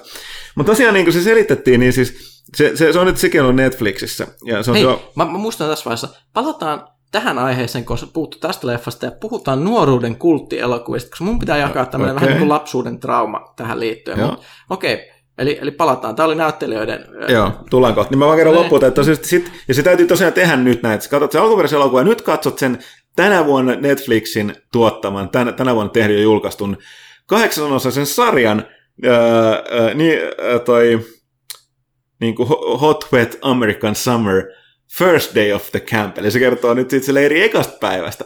Ja paras läppä siinä on ikinen siitä alkuperäisen sarjan näyttelijäkaartista, jotka siis silloin ne näyttelijät oli sellaisia 25-30-vuotiaita, ja ne näytteli niin 16-17-vuotiaita teinejä. Eli Hollywood-teinejä. Joo, niin, mutta silloin, nimenomaan, että silloin se kykeni. Mutta ne kaikki samat näyttelijät 15 vuotta myöhemmin on tullut takas ja näyttelee niitä samoja hahmoja samalla leirillä kuin silloin. Ja niin kuin... Eli siellä on nyt sellaista 40. Paras olisi, että se pääosa esittää, joka on niin sen alkuperäisen leffan käsikirjoittaja. Niin se, on niin, se oli sellainen tosi pitkä kaveri, ja se oli tosi laiha siinä silloin vuonna 2000, kun se oli kuvattu 2001. Niin, nyt tässä 15 vuodessa niin se on nyt sellainen 40 äijä, jolla on 50 kiloa on tullut lisää. Et se on niin tosi jännä, kun se muuten vetää sitä samaa hahmoa. Ja samoin kuin ne kaikki muutkin on silleen, että joo, tässä 17-vuotias on just sellaisia... 40-vuotiaisia ukkoja ja tätejä siellä, niin se vaan tekee siitä niin huikea just siellä, että se pakko arvostaa tätä, että tavallaan kaikki näyttelijät on nimenomaan tullut takaisin mukaan, oli Bradley Cooper, joka on aika kiireinen kuitenkin. Okei, kyllä mä suostun nyt katsomaan tämän. Tästä tuli muuten mieleen, siis sori, mun ajatus poukkoilee tänään siis ihan järkyttävästi, johtuen ehkä siitä, että meillä on täällä ikkuna kiinni äänieristyssyistä, että happi alkaa loppua, joo, alkaa tuntua. Hiki valuu selässä, siis mulla on vähän pää sekaisin, mulla oli iso päänsärky, kun mä vedin 2 ibusaalia, niin kun mä nukuin tuossa lattialla, ennen kuin mä alettiin nauhoittaa tätä, niin on vähän sellainen outo olla, mutta ajatus poukkoilee villisti, mutta miten muuten sanoa, että kun puhuttiin sitä Until Dawnista aiemmin, nyt puhuttiin elokuvista, niin hyvä tiedosta siitä Until Dawnista on se, et siinä on siis tämä Supermassive Games on tämä studio, joka on ollut tekemässä, mutta ne on värvännyt myös tekijöitä siihen studioon avuksi niin ihan elokuva-alalta. Niin jos haluaa tietää, että minkälaista tuotantoa on, niin kannattaa katsoa yksi ehkä tunnetuin, mitä tämä porukka on tehnyt, niin toinen niistä on ollut tuossa tekemässä tämmöistä leffaa niistä käsikirjoittajista, Stakeland. Okei. Okay. Mielenkiintoinen kauhuleffa. Kannattaa sitten sekata. Annetaan lukea ainakin kuvaus, jos se on sellainen. Pihvimaa. pihvimaa, juu, tai niin sanotusti steikki, joka tökätään siis vampyyrin sydämeen. Eli tällainen räkänen vampyyri road movie-leffa. Okay. Vähän meidän niin vampyyrit versus Last of Us, okay. Jos tämä on nyt se leffa, mitä mä ajattelen. Steakland. Kyllä mä oon nähnyt sen, niin mä tänään törmäsin tämän kaverin nimeen, että se oli ollut siinä mukana, joten tämä palautui nyt mieleen tässä mun huumehöyryissä, missä me ollaan. Tai siis happihöyryissä. Sitten sun piti selittää jotain näistä lapsuudenelokuvista. No niin, siis meidän lapsuudessammehän, kun ei nuoret, mitä ette välttämättä ymmärrä, niin ei ollut olemassa Netflixiä. Televisiossakaan ei välttämättä ollut kuin 2 kanavaa, niin elokuvat meni silleen, että sitten kun tuli taloon VHS-videot, mikä oli ihan uskomaton edistysaskel, niin sitten kun vuokrattiin elokuva tuolta videovuokraamosta ja katsottiin sen, niin sitten mä menin mun sedän ja tädin luokse, joilla oli 2 videota, jotta voisin tuottaa kopion tästä elokuvasta ja katsoa sen, siis 2 videonauhuria, että voisi tuottaa kopion ja katsoa sitä loputtomasti. Ja toisesta laitettiin video pyörimään ja toisella nauhoitettiin sitä, mitä näkyy TV-ruudulla, ja sitten sen takia ne kuvathan niissä. Joo, mikä oli hienoa mun mielestä, että sä maksoit siinä piratismissa sen hinnan, että jokainen kopio huononsista laatuu, minkä takia esimerkiksi se, että silloin kun mä näin ensimmäisen kerran Evil Deadin, joka oli kopion, niin se lisäsi niiden tehosteiden uskottua, että huomattavasti, että se oli hirveän vaikea saada selvää, mitä se ruudulla tapahtuu, ja se elokuva oli senkin takia pelottavampi. Mutta tosissaan sitten tietyt elokuvat, tämmöiset niin lasten ja nuorten elokuvat muodostuivat semmoisiksi, että niitä katsottiin kaverien kanssa niin kuin ihan naurettavan monesti. Esimerkiksi yksi on tämmöinen elokuva, jonka nimeä mä en edes muista, mutta siinä oli tällainen 3 koulupoikaa, jotka tähän setityyliin löysi niin kuin avaruudesta tämmöisen signaali, joka neuvoo, miten rakennetaan hypermoottori, jonka jälkeen ne rakensi sohvasta ja roskis lavasta niin avaruusaluksia, jolla ne lensi avaruuteen tapaamaan näitä alieneita.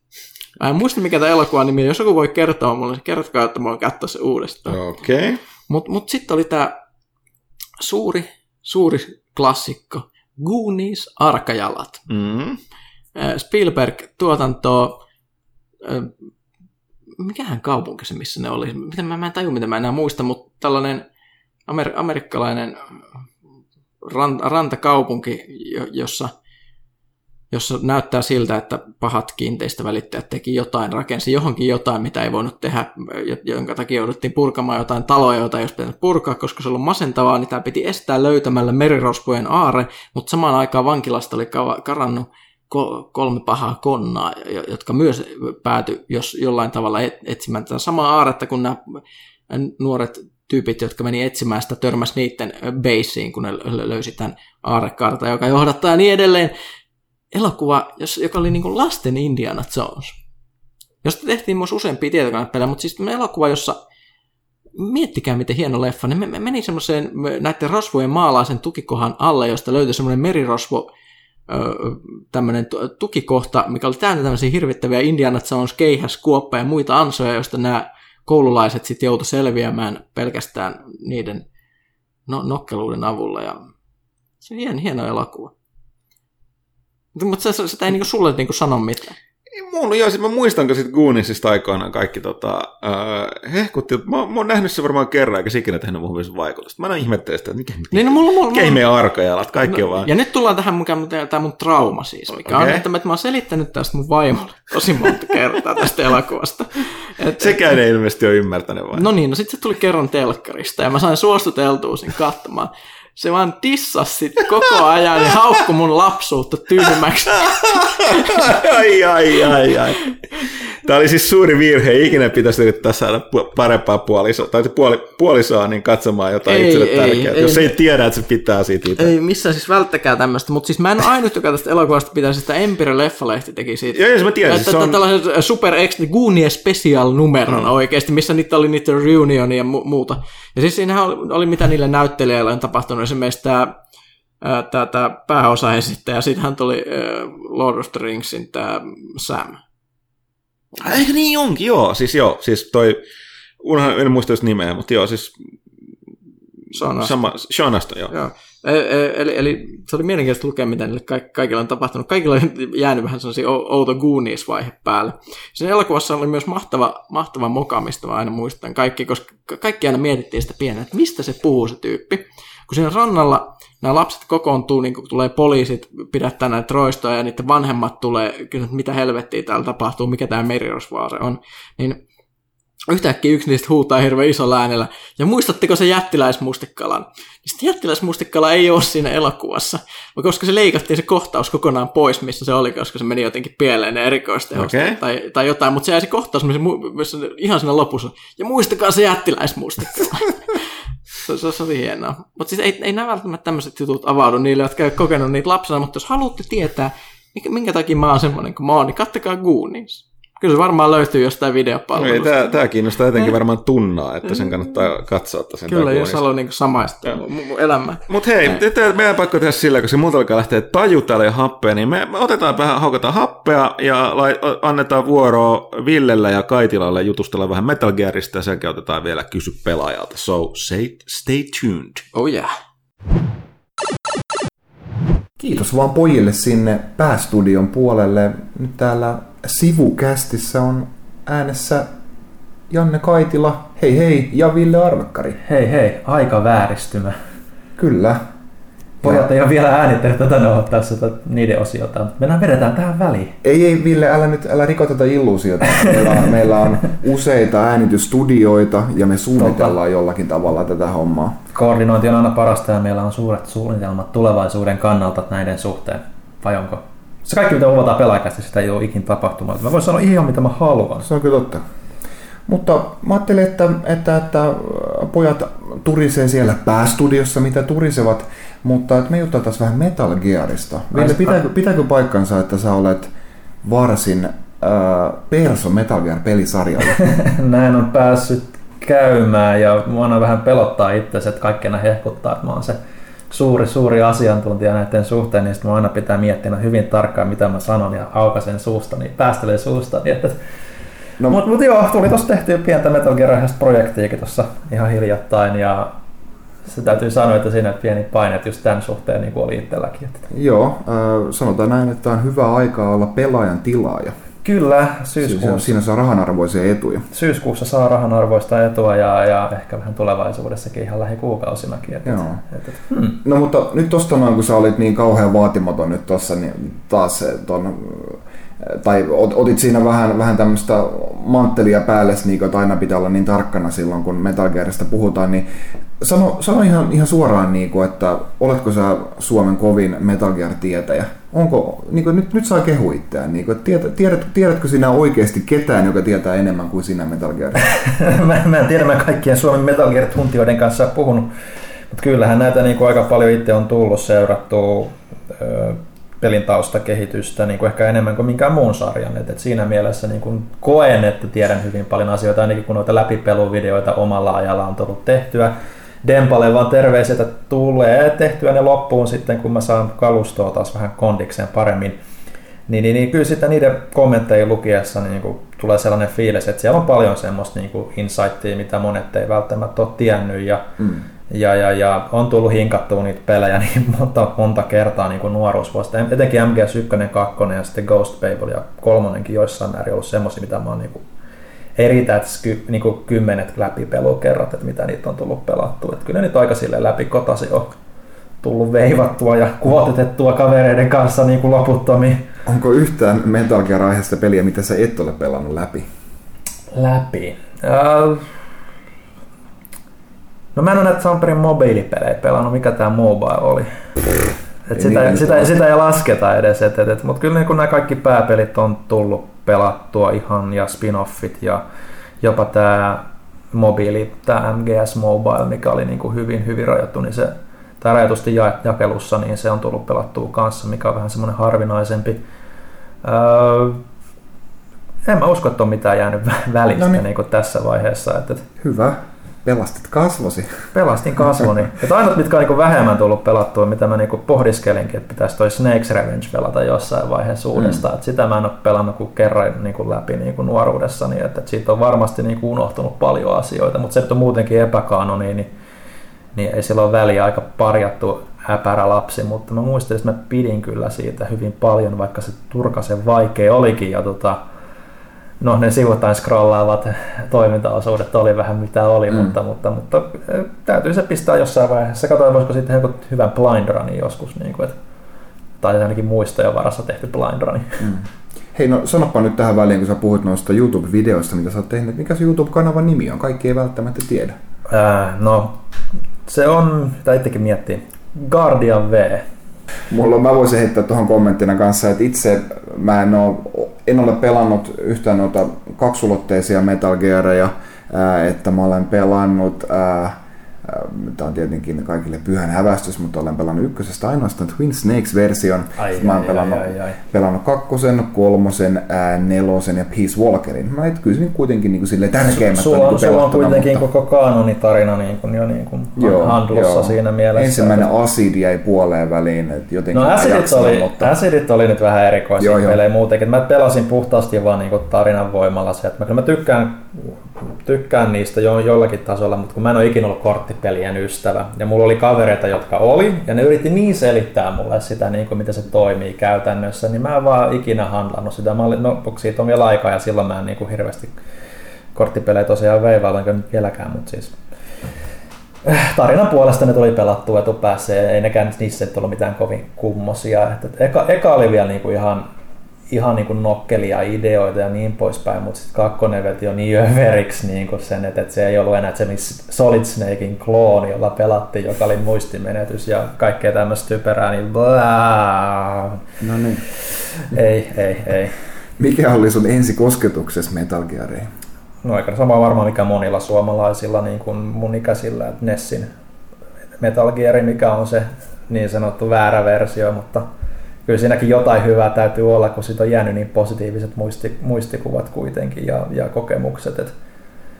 Et sitten se alkuperäinen MSX2-versio, niin onhan se totta kai parempi peli, mutta ei se taikaa kadannut sitten NES-versiosta mitenkään. Muistelisin just se, että miten niin varsinaisesti vaikka oli pelannut skidinä ne NES-osat ja pidin niistä, niin mä muistan, just kyllä Metal Gear Solid 1, Pleikkari 1 oli se, mikä räjäytti silloin sen pankin niin kuin monilla muillakin varmastikin. Et silloin kun mä muistan, kun peli oli ilmestymässä, mä lueskelin jotain suomalaisia pelilehtiä, mitä silloin siihen aikaan oli, Superpoweria ja Pelittiä ja tämmöistä näin, niin Pleikkari-lehtiä ja mitä niitä nyt olikaan. Mä muistan enää, niitä on niin paljon ollutkin vuosien varrella, mutta siellä aina kun näki niin kuin kuvia niin kuin siitä Metal Gear Solid 1, ja silloinhan se graafinen tyyli oli vähän erilainen kuin se sitten loppupeleissä oli, niin ei tarvitse vaan nähdä se kuva, niin kuin se, että tää oli tää peli, että sen jälkeen niin kuin muistin, että tää on se, mitä, niin kuin, mistä dikkas kidinä tosi paljon, sitä oli pakko. Mä hommasin itse asiassa Pleikkari 1 puhtaasti sen takia sitten, että muistin ne. Että oli se sen verran rakas peli kuitenkin, niin kuin skidinäkin jo. Joo, ja varmaan tämä Pelaajakästissäkin kerrottu legendaa siitä, miten se oli niin kuin MGS1, PS1 oli peli, mikä saa Huttusen pelaamaan konsolipelejä. Kyllä, käännytti. Ei ole, ja sille tielle on jäänyt vaikka PC-jääräjäkin siellä aika paljon, mutta joo ne on kyllä ehdottomasti. Joo. No mikä Metal Gearissa on parasta? Miksi sä dikkaat siitä niin paljon? Mikä sua vaivaa? No mikä peleissä ylipäätään viehättää? Kyllä, no mä aina tykännyt piilosilla olossa, niin kuin, että se varmaan se niin kuin, se varmaan siinä aika pitkä. Mä oon tykännyt aina agenttitoiminnasta, James Bond on mulle aina ollut niin kuin, että ja sitten se, että se niin kuin upotettiin pelimaailmaan niin kuin, varsinkin tarinallisesti Metal Gear Solid 1 myötä, että siellä oli oikeasti niin kuin sekoitettu ajankohtaisiin historiallisiin tapahtumiin niitä, että se oli varmaan semmoinen ensimmäinen kerta, kun omalla kohdalla tuli vastaan peli, jossa niin oli se, että hei, että mähän niin voi niin oppia tästä jotain niin historiastakin jonkun verran. Ei sit mitään, niin että oli viittauksia Persianlahden sotaan ja tämmöisiä. Ja silloin kun oli itse jotain, voi vanhan sitä nyt oli silloin, kun Metal Gear Solid 1 ilmestyi joku 12-vuotias, 13-vuotias, niin kyllä se oli silloin aika kova, kun oli tottunut ehkä just siihen, että mäkin olin Nintendo-puolella aika paljon pelannut enemmänkin, niin sitten alkoi tulla tämmöistä niin vähän muutakin kuin Star Foxia ja Zelda-meininkiä. Vähän semmoinen shit just got real. Niin, ja just se, että pelimekaniikka tukee sitä tarinaa aika hyvin mun mielestä. Ja siellä on se outo japanilainen huumorintaju ja ja selkeä visio siellä taustalla, mikä niin kuin ehkä monista peleistä niin kuin vielä, niin kuin varsinkin tänä päivänä niin kuin tuntuu puuttuvan mun mielestä. Että siellä on joku selkeä niin kuin semmoinen suurempi ajatus taustalla aina, että näkee, että on yritetty tehdä enemmänkin esimerkiksi Koiman vision mukaan kuin silleen, että on jonkun mahdollisimman suuren kohdeyleisön tavoittelu. Mm. Sillä tavalla ehkä vesitetty joillain määriteltyjä asioita, että se ehkä siinä sitten niinku viehätti. Ja hahmot oli elämää suurempia, one-linerit oli elämää suurempia, Solid Snakein ääni oli jotain aivan uskomatonta. Aina, Solid Snakein ääni, rip. No Kiefer tekee kuulemma ihan hyvää työtä nyt, mitä on kuullut ja katsellut näitä Vitosen arvosteluja, mutta kuten mikään ei voita Solid Snakein alkuperäistä. Etenkin MGS1 ääntä, se on aivan loistavaa. Et sen jälkeen se muuttui enemmän karikatyyrimäisemmäksi vähän sen ja sarjakuvamaisemmaksi, mutta kyllä se silti aiheuttaa edelleen kylmiä väreitä! War has changed. Kukaan nyt ei siitä voisi tikkaa. Hmm. Mikä on sun lempi Metal Gear-peli? Tässä niinku valitsis oman lempilapsensa kaikilla. Kyllä, heität loput sinne bussin alle ja valitset yhden, minkä sä pelastat. Kyllä. Mä aina sanon kyllä, että se on MGS2, koska se oli edellä aikaansa monella tavoin. Ja mä pidin siitä, miten monimutkaiseksi se tarina meni ja kuinka paljon siinä oli sitä ajatusta taustalla informaation kulusta ja sensuurista ja tämmöisestä näin, että se niinku pisti oikeasti miettimään, että mitä täällä tapahtuu ja mikä on totta ja mikä ei, kun taas sitten kaikki muut Metal Gearit on ollut hyvin suoraviivaisia tarinansa suhteen, että siellä on aina se yksi twisti niinku, tai jotain tällaista näin, mutta kakkonen veti matoa alta niinku koko ajan. Mm-hmm. Joo, se, että se markkinointikampanja, että kaikki luuli pelaavan niin kuin Snakeillä ja sitten se olikin Raiden, niin se oli mun mielestä jotain niin kuin upeata, vaikka mä olin totta kai itsekin siitä niin kuin näreissäni silloin, kun se tapahtui, mutta mulla oli onneksi se tietysti etu, että MGS2 julkaistiin joku 4 kuukautta myöhemmin Euroopassa kuin Jenkeissä ja se oli ehditty spoilaa ja jossain foorumilla joku oli sen, niin pystyi sitten spoilaamaan sen mulle ennen kuin mä, niin kuin, vaikka mä välttelin sitä niin kaikki yksityiskohtia siitä, niin mä olin silloin näreissäni siitä, mutta sitten mä yhdin niin sulatella sen, että okei, tässä pelataan uudella hahmolla ja se ei ollut mulle ikinä se ongelma, vähän niin kuin sullakaan ei ollut se ikinä ongelma, koska MGS2 oli sun ensimmäinen. Niin kuin kyllä, mä olin just kertomassakin tässä, että oli ensimmäinen peli, niin en ollut, siis kyllä mä tiesin, niin kuin, että kuka Solid Snake on, että se on kova jätkä, mutta ei mulle ei sille ollut mikään niin pyhän hävästys, että sillä ei pelatakaan koko peliä tai edes suurinta osaa pelistä. Ja joo, mullekin paras MGS on kyllä 2, että se oli melkein niinku uskonnollinen kokemus niinku, nähdä niinku se pistää se alkuintra pyörimään ja musiikit siitä niin oli niinku huikeat odotukset kyllä peli ja niinku tykkäsin niinku niistä mieltä vääntävistä juonen käänteistä ihan vielä lopputekstien jälkeiseen aikaan myöten, että siinä kyllä tapahtuu koko ajan. Oli kyllä niin fiilis katossa ja jotenkin niin kuin siinä oli vielä niin kuin täydellinen niin kuin suhde siinä, niin kuin, että niin kuin niissä kreiseissä hahmoissa ja tapahtumissa ilman, että se kuitenkaan menee niin kuin parodiaksi itsestään. Niin kuin, että mikä se vähän meni jälkeenpäin. Niin. Niin 3:ssa varsinkin, että siellä tulee ensimmäisenä pumona vastaan I'm covered in bees!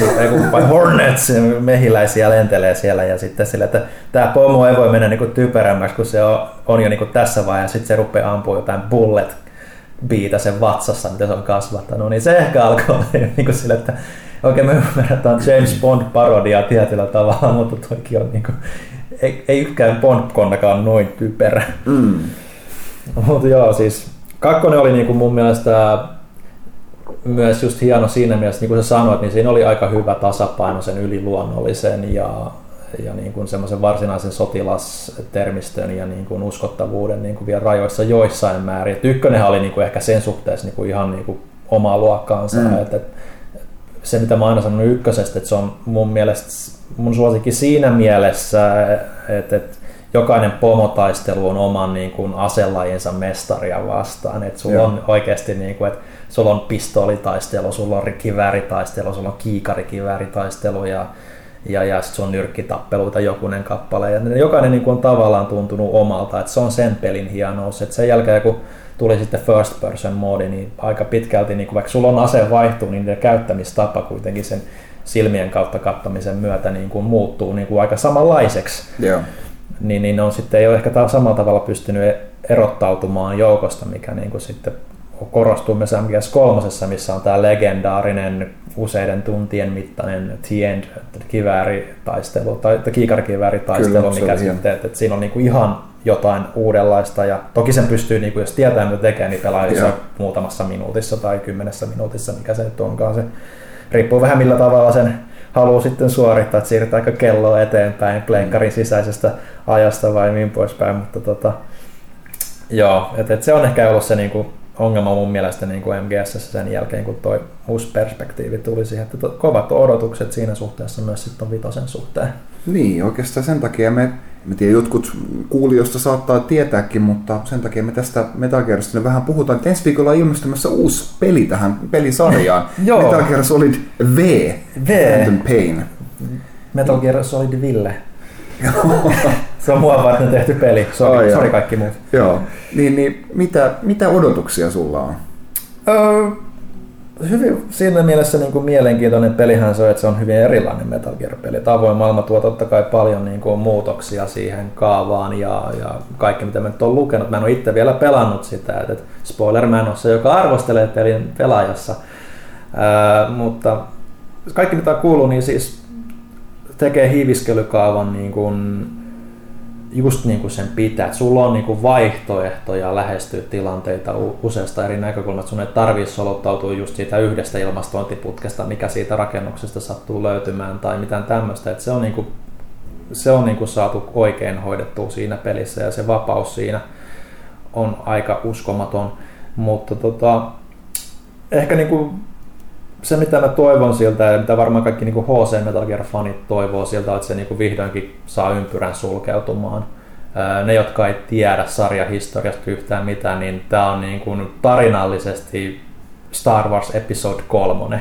Tää on se osa, joka konnektaa edellispelit myöhempiin osiin tarinallisesti, että miten Darth Vader tai Big Boss lankeaa pimeälle puolelle. Tämä hahmohan on siis ensimmäisen alkuperäisen Metal Gearin viimeinen pomo, joka on sitten Solid Snakein vihollinen, eli ei ole taas sama Snake kyseessä kuin avaraisissa Metal Gear-peleissä, vaan hänen pahin pihamiehensä. Kyllä. Et siinä mielessä kovat on odotukset, ja nyt kun katselee tänään itse asiassa kaikki niin kuin jenkkien arvostelut tai embargot meni rikki, niin aika kovaa setitystä sieltä niin kuin on, että on tässä aika hinku päästä itsekin pelaamaan kyllä ehdottomasti. Samaa voi sanoa, että meidänkin arvostelusta tuli sama niin kuin fiilis siinä, kun sitä lueskeli. Joo, tästä varmaan kuullaan vielä useana pelaajakästä hetkenä vielä sulta myöhemmin sitten, kun olet varsinaisesti tästä pelistä tullaan puhumaan. Jos minä pääsen puhumaan, niin me ei puhutakaan mistään muusta kuin Metal Gearista koko loppuvuosi. Sitten täytyy varmaan tehdä näitä erillisiä osioita silloin enemmänkin. Niin, tästä tulee vähän semmoinen kuin Pyykkäsen ja Huttusen Destiny ja sunkin nämä Destiny-selitykset niin kuin yhdessä vaiheessa. Mitäs tänään Metal Gear Onlineissa? Onko siitä mitään juttua, niinku, että miten paljon siinä niinku on niin sivutehtäviä ja muuta, niinku, että miten paljon kaiken läpi päässyt, kun nyt ei tietenkään yksikään journalisti ole päässyt kaikkea läpi, mutta onko mitään niinku haisuakaan siitä? Että se on vähän kysymysmerkki, että se pääpelihän on pitkä, siis se ei ole todellakaan samaa luokkaa kuin Metal Gearin normaalisti, että nehän on niinku ollut pelattavissa muutamassa päivässä tai illassakin jopa, niinku, jos tietää mitä tekee. Niin kyllä se aika, jos yhtään niin katsoo mitä kehittäjät on sanonut, niin kyllä sen yli 100 tuntia ihan reilusti on, niin kuin, että niin kuin koko höskän läpipelu. Että kun miettii toisaalta tämän Peace Walkerin, joka oli PSP:llä tämä hieman niin kuin erilaisempi Metal Gear, missä oli myös näitä sivutehtäviä siinä päätehtäviä ohella, niin tähän jatkaa sen rakennetta jo niin kuin aika paljonkin. paitsi että sen sijaan, että ollaan valikossa valitsemassa tehtäviä, niin on siellä avoimessa maailmassa, että kyllä mä luulen, että se on about samaa niin kuin mittaluokkaa tulee olemaan, ellei jopa enemmänkin. Mitä mä katselin, että kyllä se niin läpipelu, niin se päätarinan läpipelu, ja kyllä jengi on varmaan jonkun verran testaillut niitä sivutehtäviäkin, että siellä on pakko periaatteessa tehdä joitain sivutehtäviä, jos sä haluat mukaan tiettyjä hahmoja esimerkiksi, tai niin poispäin, niin kyllä se nyt niin kuin 6 päivää on vienyt. Yeah. Siinä mielessä hyvin erikoinen, että Konamilla on ollut niin kuin nimenomaan arvostelutilaisuuksia niin kuin sen suhteen. Ehkä vähän väärä Metal Gear on ollut siinä suhteessa, että tehdä tuommoisia tilaisuuksia. Joo. Hei, tässä vaiheessa tätä osiota voitaisiin ottaa tämmöinen pienimuotoinen kysy Arvekarilta, kun Ville on lomaillut niin kuin, mikäkin hulttio tässä kesän aikana, niin ei ole päässyt mukaan pelaajakästeihin, niin täällä olisi pari kysymystä. Niin mä kaivetin nämä aiemmista kästeistä. No toi ensimmäinen, mikä oli Metal Gear-aiheinen muistaakseni. Joo, tästä näin. Gohe kysyy, erityisesti Arvekarille. Mietteitä Konamin toiminnasta Kojimaa kohtaan ja fiilikset Kojima Productionsin hajoamisesta. Mun kästiin osallistuvien odotukset MGSV The Phantom Painin suhteen. Täällä ainakin kuume sen verran kova, että toivoisi jo syyskuun 1. päivän olevan ovella. No, nythän se on. No, mitäs mietteitä tuosta nyt voisi... Onhan tuommoinen niinku kelju, että johtoporras lähtee muuttamaan tuolla tavalla niinku linjauksiaan ja viemään niinku kehittäjältä sen ansaitsemansa niinku tunnustuksen omassa pelissään. Ehkä se olisi ollut niin iso juttu, jos se olisi niin kuin tuotu esille jollain muulla tavalla kuin se, että ne rupeaa vaan pyyhkimään sen nimeä sieltä jokaisesta mainostuotteesta, missä se on aiemmin ollut selvästi näkyvillä, mutta jos en tosiaan ole täysin varmaa, että mitä tulee niin kuin tapahtumaan Metal Gear Solidin 5 julkaisun jälkeen, että huhuthan oli tosiaan, että Konami päättäisi Kojiman sopimuksen joulukuun loppuun mennessä, vuoden loppuun mennessä, ja sen jälkeen mies lähtisi omille teilleen. Mutta siinä on kuitenkin missä tahansa niin kuin tilanteessa, niin voi olla, että siellä on pystytty jo sopimaan kaikki riidat tässä ajassakin, jossain vaiheessa jää sittenkin sinne, että mistä sitä tietää.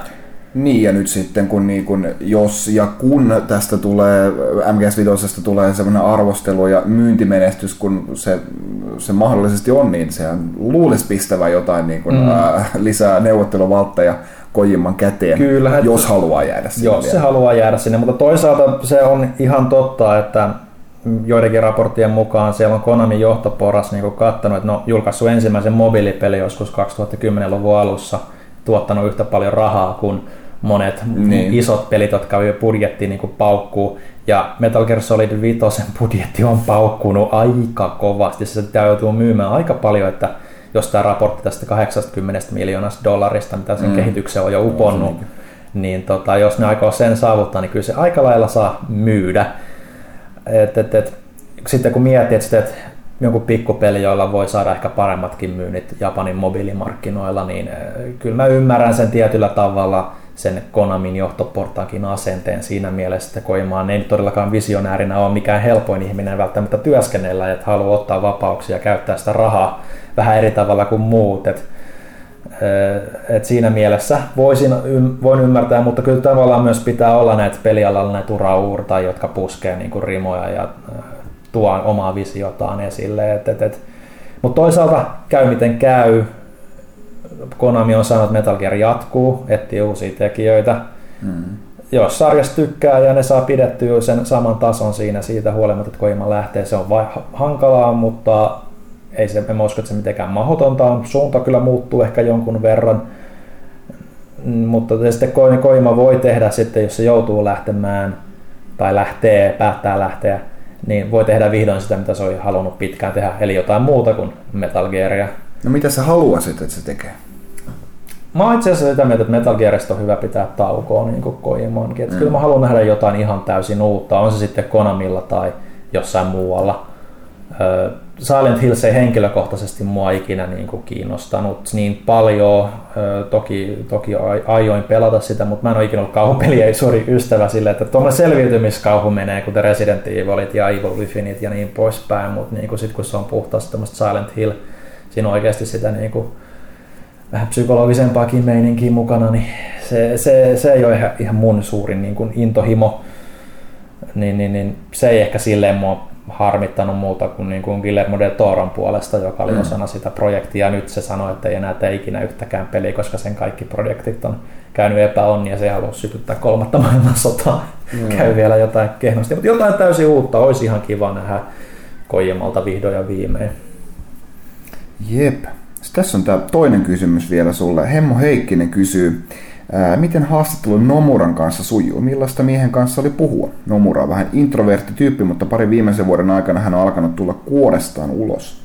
Joo, eli Hemmo Heikkinen viittaa nyt, että oli tuossa tälläkin hetkellä kaupoista löytyvässä pelaajalehdessä, missä on Assassin's Creed Syndicate kannessa, niin siinä on Tetsuya Nomuran eli Kingdom Hearts ja Final Fantasy 7 remaken ohjaaja haastattelu, jonka mä tein E3:ssa.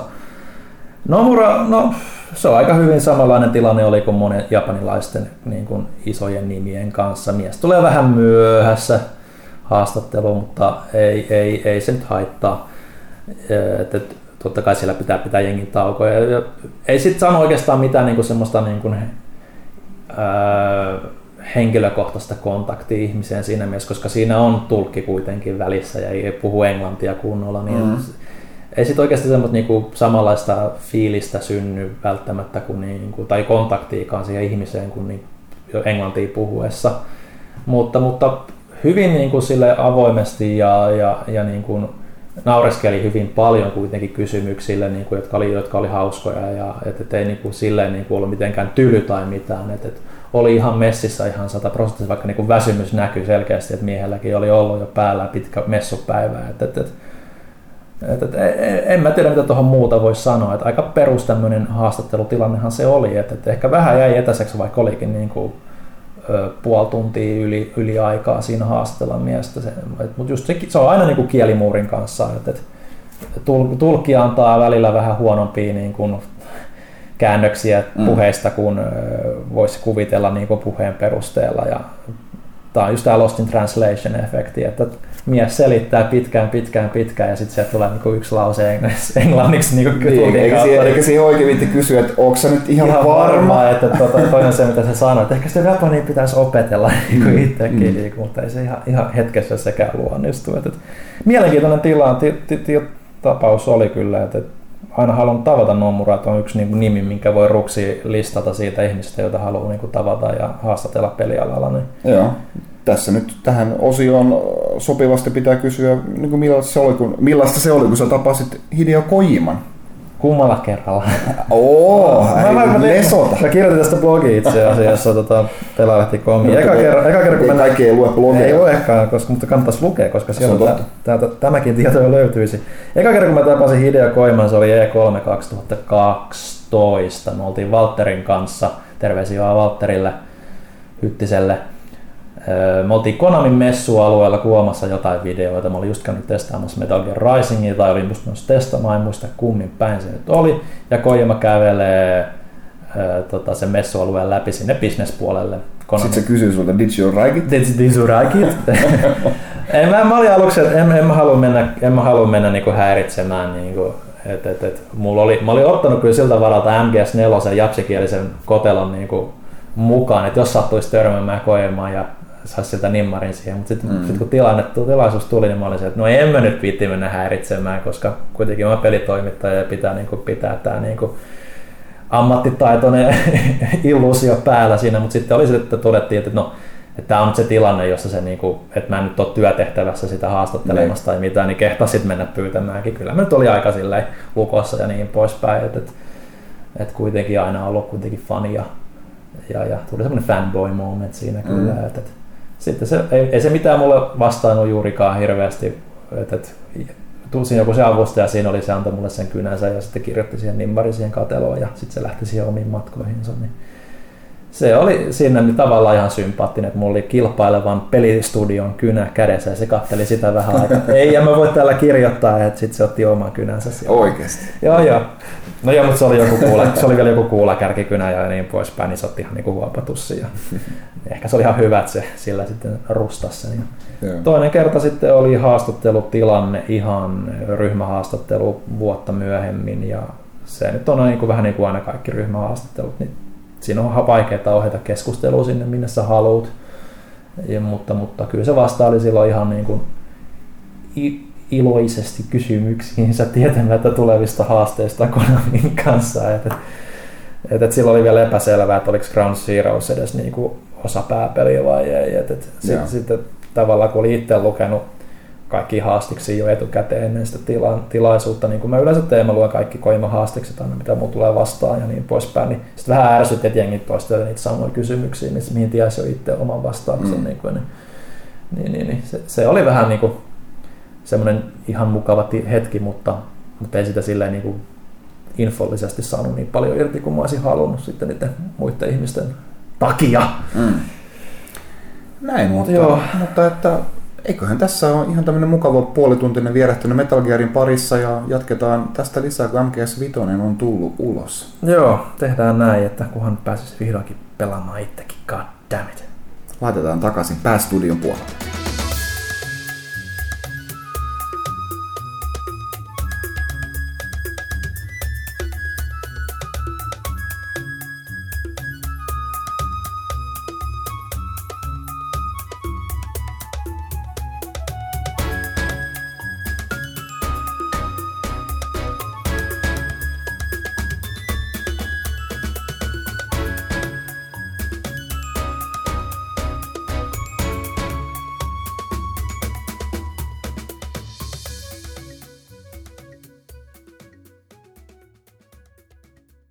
Pelaajakästiä tukemassa PlayStation Plus.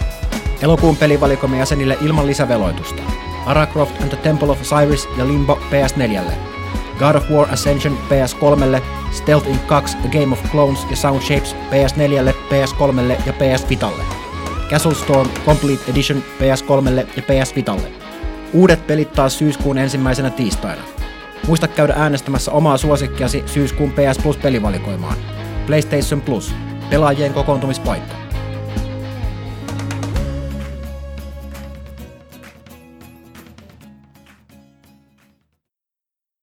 Näin, eli kiitokset siitä Villelle ja Kaitilalle Metal Gear -höpinöistä. Otetaan tähän sitten loppuun tämä Kysy pelaajalta -osio, aloitetaan. Niitä on tuolla hashtagillä Kysy pelaajalta -verkossa esitetty. Twitterillä on nämä tullut vain yksi Aku Mykkäsen kysymys. Onko vinkkejä, millä pelillä tai tempulla saisi taas itsensä innostumaan pelaamisesta? Käytössä Xbox 360, ehkä Next Gen. No Next Genistä kyllä toki täytyy sanoa, että olisi hyvä lähteä liikenteeseen varmaan tällä hetkellä, mutta en nyt ole vähän vaikea kysymys, että pitäisi löytää se joku oma lempipelityyppi ja katsoa, mitä uutta se on tarjonnut. Tai ehkä sanotaan näin, että mä voin vastata tähän kysymykseen paremmin, jos lähetät meille tarkentavia lisätietoja seuraavaan kästiin, että mä tiedän, mistä sä oot ennen tykännyt ja mitä sä ehkä haluaisit tehdä seuraavaksi. Ja pitäisikö esimerkiksi vaihtaa pelityyliä ihan kokonaan, että kokeilla jotain, mitä ei ole ikinä aikaisemmin kokeillut, joten tarvitaan selkeästi lisätietoja asiasta. Mä mielestäni hyvä. Mä haluaisin auttaa ihmistä innostumaan pelaamista uudestaan, mutta me tarvitaan lisätietoja, me tarvitaan historiaa. Eli palataan, lähetä meille uudestaan toi sama. Helsingillä se on kysyä Kaitilalle, että mitä kollektorsiilisen se odottaa eniten, mutta se me ei nyt pystytä vastaan siihen. Kilpikonna 09. Hei! Olisin kiinnostunut kuulemaan laajemmin FPS-pelien nykytilasta ja tulevaisuudesta. Olen positiivisesti yllättynyt, kuinka hienoja ominaisuuksia Call of Duty Advanced Warfare ja Call of Duty Black Ops 3 sisältävät. Myös eSports-gene on otettu Black Ops 3 kehityksessä mukaan ja alusta saakka. Eli minkä on FPS-pelien nykytila, FPS-pelien tulevaisuus, eSports plus FPS ja Call of Duty-sarja ja uusi futuristinen suunta? Näistä ilmeisesti toivoo keskustelua ja toki on mielenkiintoista tietää, miten näette DICE, Star Wars Battlefront-pelin mahdollisuudet ja näin poispäin. Jos aihe on liian hankala tai laaja, niin ei voi mitään, mutta tällainen laajempi keskustelu yhdestä aiheesta, jossa pääsisi syvemmälle aiheeseen, olisi upea. Teemailta pelaamisesta olisi myös mukava. Esports, tyttöjen pelaaminen, YouTube, Twitch ja niin edelleen. Mä oon erittäin samaa mieltä tästä vikasta kommenteista. Mä tiedän, että me ei kovin paljon pystytä tästä teemailasta varmaan auttamaan. Niin siis FPS:stä, jos puhun nykytilasta, niin itse lajityypin kovana fanina ja vuosista pelanneena, niin sanottava, että Tavallaan tarjonta on tällä hetkellä paljon köyhempää kuin se oli jotain vuosi takaperin, mutta toisaalta toi... Riippuu vähän myös alustasta. Niin. Jos sä lähdet niinku konsolipuolelle, mä oon katsonut, mitä mä oon seurannut PC-puolelle. Mutta mä sanon kuitenkin, että mun mielestä sekä PC- että konsolitilanne se, että joku 10 vuotta sitten melkein joka viikko tuli ulos joku FPS-pelistä. Tarjonta oli ihan tolkuton määrä ja jopa silloin ne hyvät erilaiset FPS-pelit, olisi viimeisenä edelleenkin esimerkkinä kuin Singularity, niin jäi ihan paitsioon. Joo, että nyt ne tulee, mutta ne tulee vaan käytännössä, tuommoiset niin pienemmät, ne tulee niin kuin PC:n indie-tuotantona. Joo. Ne on yleensä jotain free-to-playtä, ne voi olla areenaräiskintää, tai sitten ne on jotain tiimimatsia sekoitettuna survival-meininkiä, ja kaikki haluaa, sanotaanko, että siellä puolella tuntuu, että kaikki haluaa osansa tiettyjen PC-pelien, indie-pelien sellaisesta kulttisuosiosta, ja ne kaikki yrittää tehdä free-to-playta tai e-sportsia tai molempia yhtä aikaa. Tulokset on yllättäen aika lailla vaihtelevia. Välillä se on se, että kun sä avaat Steamin PC:llä ja katsot, että mitä siellä on esimerkiksi tullut just FPS-osastolla. Sitten katsot niiden pelien screenshotteja, niin se välttämättä kykenee erottaa niitä toisistaan, koska ne menee niiden trendien mukaisesti. Et nythän siellä on suuri buumi esimerkiksi tällaiseen, jos ammutaan sekaisin kaikkia. Kaikki haluaa tehdä jotain, jos ammutaan samaan aikaan zombeja, alieneita ja muumioita ja muuta. Että tällainen niin ihme fantasiatrendi ja muuta. Tämä on aika outoa. Mutta joka tapauksessa niin tavallaan, jos pari vuotta sitten ei ollut käytössä katsoa näiden isoja sarjoja, lisäksi juuri enää mitään muuta FPS tarjolla. Ja nyt taas niin takaa tulee, mutta kuten Pyykkönen sanoi, niin aika pitkälle myöskin on lähinnä PC- ja India-puolella. Että jos puhuu FPS-pelin tulevaisuudesta, niin se on taas varmaan niin tämän India-PC-boomin myötä niin paljon suurempi. Ja tämähän lajityyppi, mitä ei konsoleja, ei noilla mobiilialustalla erityisesti voida pelata, tämä on enemmän tämän pelaajien pelaama.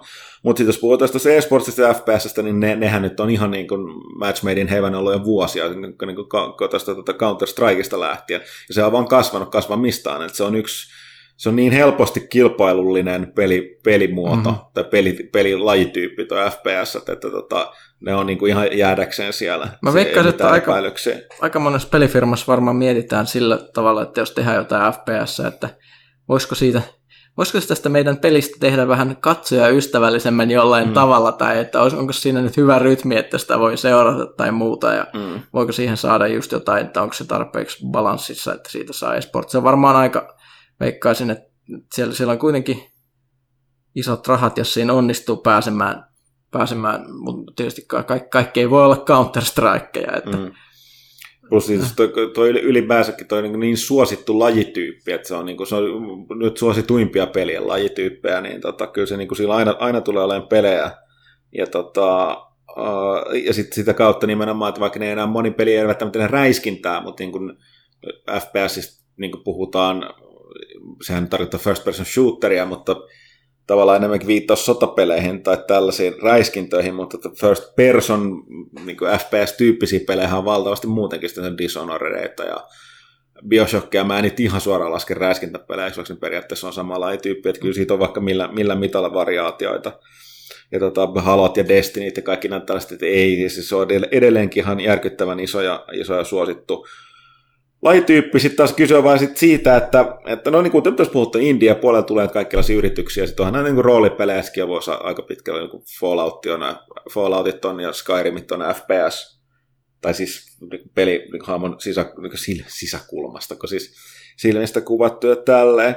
Ja sitten jos puhutaan tuossa DICEin Star Wars Battlefrontista, niin siellä sehän tietysti ensinnäkin A tulee tuohon Star Wars boomiin, B DICEin Battlefield-sarjan tekijänä, niin aika iso panostus sitten tulee sen. Mä luulen, että siitä tulee tällainen, se mitä sitä on testannut on nähnyt, niin ihan niin kuin panostaa aikalaiseen visuaalisuuteen ja niin kuin, sellaiseen, sanoisin vähän, se vaikuttaa vähän enemmän kasuaalimmalta kyllä kuin jopa Battlefieldi.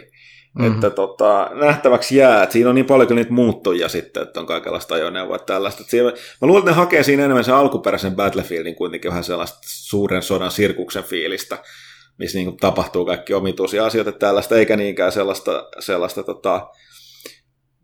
no vaikea sanoa, Battlefield sinänsä koskaan ollut realistinen, mutta siis sellaista niin kuin realistisempaa sodan kuvaa, että mä luulen, että ne jättää sen sitten tuolle Battlefield 5:selle, mikä sieltä tulee tuon Battlefrontin jälkeen. Mä itse kyllä odotan mielellään, niin kuin mielellään, kun siis, mikä se sanoo? Odotan että minkälainen tästä Battlefrontista nyt sitten loppujen lopuksi tulee. Et mä olin itse niiden vanhojen Battlefrontien suuri fani, mutta nähtäväksi jää. Joo, ja siis mitä vielä tuosta FPS-kentästä voisi sanoa, että se on monipuolisempi tällä hetkellä kuin ikinä aiemmin. Että se on just se, että pelit, joissa just niin kuin sanottiin, että voi ampua first personina, niin se on se, että esimerkiksi isoin trendi varmaan tällä hetkellä on just niin kuin nuo survival-räiskinnät, jossa sä niin kuin ammut, mutta myös niin kuin rakennat ja muuta, eli rastit ja vastaavat, niin se on mielenkiintoista nähdä, että se on tosissaan, no niin eri rytmisiä, eri tuntuisia pelejä kuitenkin kuin perinteiset räiskinnät. Mutta se on se, että kun se FPS-kuvakulma ja se tähtää, niin se soveltuu kaikenlaiseen puuhaan, missä pitää tehdä jotain tarkasti. Ja sillä tavalla, että se, kuka tahansa, joka on ikinä pelannut räiskintöjä, niin osaa sitten esimerkiksi sen ansiosta näissä Minecraft-tyylisissä peleissä rakentaa, kun ne tajuu tähtäimen ja niin kuin kattomisen idean, niin se on that's it. Se on silleen hirveän mielenkiintoista. Ja sitten tässä vielä, jos mä puhun tuosta Call of Duty-sarjasta uusi futuristinen suunta, niin no se, kun porukka oli niin leipääntynyt siihen toiseen maailmansotaan, niin sitten ei siinä ollut oikein paljon vaihtoehtoja. Sitten monihan harmittaa se, että vaan oikeastaan Black Ops 1 keskittyi ja sitten se Battlefield Vietnami, joka oli se standalone-laajennus, niin Battlefieldissä, niin oli aina, että koski sitä Vietnamia tai 80-luvun niin kuin sotaa. Että vähän ihmettäisin, että miksi sitä aikaa ei käsitellä enemmän, että sitten hypättiin heti siitä toisesta maailmansodasta. Tämä futuristisen suuntaan tietysti, tämä on tätä, että porukka alkaa vähän leipääntynyt siihenkin, että eikö tätä nyt ole vähän nähty. Ja toki nythän on menty vielä enemmän, että se ei ole lähitulevaisuutta, mutta ei se nyt ole silleen väliin, niin kuin räiskintäpeleissä näkee, jopa niin kuin Destinissä näkee se, vaikka ollaan jossain hämärässä tulevaisuudessa, niin sädeaseita ei juuri ole, paitsi vihollisilla. Että se pidetään sitten, kun ollaan tietyt perustyypin aseet, niin kuin haulikot ja pistoolit ja kiväärit. Mikä on itse ihan käsittämättömän tylsää, niin kuin näin skifi-panin kannalta. Joo, mutta se on sen ymmärrettävyyden takia. Ja sen, no niin, niinhän se on, mutta sitten kun miettii, että siis kato, kun se on just, että kun on liian skifiä, niin se ei kelpaa kaikille. Ei, ja se on vaan vaikea toteuttaa peleissä, että sehän on just, että kun katsoa, että esimerkiksi tämmöistä, niin kuin miten skifi-kirjallisuudessa niin kuin tämmöinen jalkaväkisota menee, jos miettii tämmöisen klassikko kirjoja, niin kuin joku Hyperion, missä niin ne on hirveän mielenkiintoisia lukea niin kuin, että minkälaista, jos tämä aseteknologia kehittyisi oikeasti, se, että sä pystyt niin kuin ampumaan niin kuin horisontin taakse ja muuta, että niin kuin jo kiväärimies ampuu 10 tai 100 kilometrien päähän ja yksi laukaus räjäyttää kaupungin ilmaa ja muuta, niin se ei välttämättä sellainen juttu, mikä niin toimii hirveän hyvin tämmöisessä normiräiskinnässä. Jos mielenkiintoisesti nähdään, jos joku yrittäisi toisaalta, että tekisi tämmöistä, mutta kivääri on kivääri ilmeisesti tulevaisuudessa. Joo, sitten mennään eteenpäin. Rindfleischikin kysymys. Minun valitettavasti todettava tähän, että olet ilmiselvästi trolli. Mutta jos tuo vastataan, niin ei ole, emme ole. Ehkä on, mutta meillä ei ole tarvetta sellaiseen. Uusille ihmisille. Kaikki meidän työntekijät on ollut täällä jo vuosia. Slim Atebo, Donald Trump 2016 kysymysmerkki. No, ei pidä koskaan yli tai aliarvioida äänestäjiä, kaikki on mahdollista. Niin, no yllättävän porukkaa, tämä olisi tämä nuori mielenkiintoinen, yllättävän paljon porukkaa nauroja ihan syystä, jos mut kysytään Donald Trumpin lätinöille ja faneille, mutta yllättävästi se on sitten kyllä saanut sitä vahvistunut sen, mutta voi olla, että no, kuten mä viimeksi sanoin, mä en muista, onko jopa kästis vai aiheesta jonkun kanssa puhuakseni, eli vaan todettava, että enemmän se kertoo siitä, että sillä niin kuin tuolla republikaanisella puolueella ei ole, niin niillä on iso pula löytää näitä oikeat hyviä ehdokkaita, ja niillä on se ongelma, että niillä on aika se sisäinen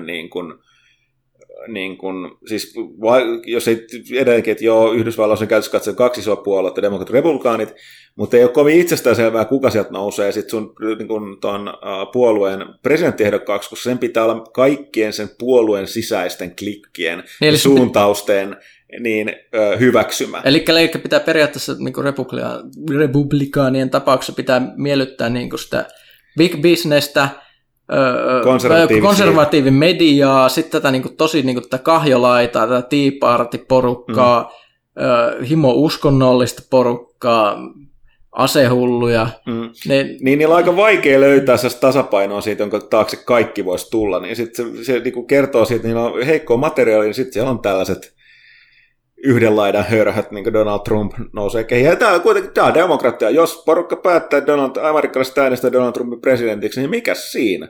Se on niiden asia. Tämä aina unohtuu näissä vaaleissa, että sitä se demokratia tarkoittaa. Se ei suinkaan tarkoita sitä, että siellä vallassa kekkuloisi sulle mieleiset tai sun haluamat ihmiset, mutta niin se vaan toimii. Äänestin Reaganinkin, että siitä saatiin kaikkea kivaa, mikä jatkuu tänäkin päivänä. Mm. Sitten matullika. Tuleeko pelattua pelejä paljon vaikeammalla vaikeusasteella vai onko casual meininki enemmän mieleen? Onko kiinnostusta katsota pelata pelin speedruneja? Jos voitaisiin vaikeasta osasta, niin mulla ammattiylpeys ei salli pelata millään casualilta easillä kuin jossain äärimmäisen poikkeuksessa tapauksessa, mutta valitettavasti mulla harvoin riittää aikaa tai kärsivällisyyttä myöskään pelata vaikeammalla. Arvosteluthan käytännössä on pelattava sillä, mikä on se defaultti normaali taso, koska se on niin yleisölle tarkoitettu, niin siitä pystyy sitten päättelemään, että onko se vaikea ja helppo ja niin edelleen. Mm. Ja sitten speedrunneja en tykkää, kun jälleen kertaan, tämä on tässä ammatissa ja tässä iässä, niin aika on kortilla, niin tavallaan se, niin kun, mä haluan kokea pelini kuitenkin, että mulla ei ole se omiin intressejä speedrunneja. Mä ihailen sitä porukkaa, jotka näitä niin tekee ja hioo, mutta en mä niin satunnaisesti, videokatsonnan lisäksi niin erityisesti seuraa niitä. Joo, mä käyn speedruneja. Mä katselen joskus semmoisia skillivideoita, esimerkiksi näitä, mitä Dishonoredista on tehty, missä mahdollisimman näyttävästi mennään kentän läpi ja tehdään tällaisia temppuja, että kaveri ampuu nuolen ilmaa ja sitten odottaa 30 sekuntia, hyökkää siihen taistelemaan ja sitten vastustajan päähän tipahtaa se nuoli sitten sieltä minuutin päästä. Se on sellaista niin kuin ihmeellistä niin kuin taidon ja ennakoinnin yhdistämistä on tosi, tosi hieno katsoa. Mutta ei kaikista peleistä semmoista saa irti. Joo, sitten Am to Us, joka niin kuin Huttunen muuten nimeni lausutaan vähän niin kuin in English, eli onko se nyt Am to Us sitten. Niin jos saisit olla yhden päivän ajan jokin pelihaamo, niin mikä oli sitten ja miksi? Tämä on taas täytyy... Mulla meni varmaan pari viikkoa miettiä tämä vastaus. Mä olisin Pac-Man. Mä voisin hiihtää teknojumputuksen tahdissa pimeässä sokkelaisessa huoneessa popsien pillereitä, enkä niin näkisin haamuja ja sitten lihoisi yhtään. Siinä olisi tällainen. Niin, mutta sitten se joutui olemaan Adam Sandlerin elokuvasta. Hirvittävää. Tosiaan, kohtalainen olisi kauhea. Mutta voisin vain sen päivän, ensi päivää, kun Adam Sandlerin elokuvassa. Näin, Pyykkönen miettii. Mä palaan asiaan 2 viikon päästä, joo. Kansalainen, millaisella dekillä lähdette voittamaan Hearthstonein turnajaiset? Tuli 6 suosikkikortteja vai vanhassa varapaa parempi? Mä just availin sen ennakkosetin niitä kortteja, ja kyllä täytyy sanoa, että nihkeästi kyllä tuli, mä en tiedä mitä ne on tehnyt, niinmoinen päki avaamisella, niin tuli aika nihkeästi epikkejä. Ja on yksi legendaari, että mitäs ihmettä Blizzard. Mutta mä en ole ehtinyt sen enempää pistää pakkoja kasaan, että en tiedä. Mulla on veriveto aina tuon Paladin, ja mä sitä varmaan lähden yrittää, mutta en sen enempää vielä lähtenyt testaa, että olisi suoraan siinä suosikkikortteja tullut. Voisin tässä vielä nostaa ensikästi sitten. Ja sitten kansalainen, monenko ihmisen voimin taika siellä toimistuksella tapahtuu, niin montako ihmistä lehti yhteensä työllistää, jos ei lasketa postijakoja, lehtipaneväkeä ja niin edelleen. No ei siis käytännössä katsoa meitä on minä, joka on vastaana yleisesti meidän sisällöstä ja on Pelalehden päätoimittaja. Sitten meillä on meidän kulttuuritoimittaja Pyykkönen, joka, niin kun, jolla on ehkä vähiten kaikenlaista byrokratiaa, mitä siinä mulla ja Villellä ihan törkeästi, niin vastaa, että meillä on jotain niin omaperäistä tapahtuu täällä ja ehditään tehdä videoita. Tuollaisia Ville on taas Pelalehti.comin päätoimittajana, aika menee nykyään aika pitkälle siihen. Ja siinä on oikeastaan pelitoimitus. Sitten Kaitila Janne on meidän koko firman niin, toimistopäällikkö, toimituspäällikkö ja myöskin sitten, mikä sitä sanoo, COO, eli siis Chief Operative Officer. Eli istuu 3 pallilla, niin Joni Vera auttaa sitten siinä toki myöskin. Ja sitten meillä on taittajat, Lasse ja Minna. Lasse on samalta meidän AD. Animelehden päätoimittaja Petteri ja sitten meidän toimitusjohtaja Petteri Moisi, joka on samalla myös meidän myyntipäällikkö. Eli meitä on täällä kuin 8. Mutta sitten sitä avustajajoukkoa on vähän enemmän. Meillä on aika silleen, että meidän avustajat on ollut vuosia sama ja kiitos heille kaikille tosiaan, että ovat mukana, että lasketaan, on tällainen niin sanottu ulkoinen toimitus meillä. Että jonkun verran tullut uusia ja nyt on vanhoja, kun on siirtynyt sellaisia hommia, että ne ei enää voi friikkunakaan kirjoittaa, niin ei voi nyt kirjoittaa enää, mutta näin, että ei tämä nyt kovin, siis kyllä täällä olisi tarvetta olisi enemmän niin kuin ihmisille, mutta sitä varten ihmisten pitäisi tilata lehteä vähän enemmän ja käyttää adblockia saiteella vähän vähemmän myöskin. Mutta näin, eli 8 ihmistä nykypäivänä. Lisäksi making of video pelaajalehdestä olisi hienoa nähdä pelaajahoiden puolella. Se on paljon tylsempi kuin ihmiset vois kuvitella, uskokaa pois. Se on, kuvitelkaa, no mä voin yrittää kuvailla tämmöinen valkoseinäinen huone täynnä tietokoneita, kuuluu huminaa taustalla, ihmisiä, joilla valuu hiki, koska täällä on ihan järkyttävän kuuma, ilmavaihto on heikko, sitten kaikki istuu koneella kyyryssä, naputtaa, mutisee. Mä syön Lidli mikroruokia. Tykkään. Ville juo kokista.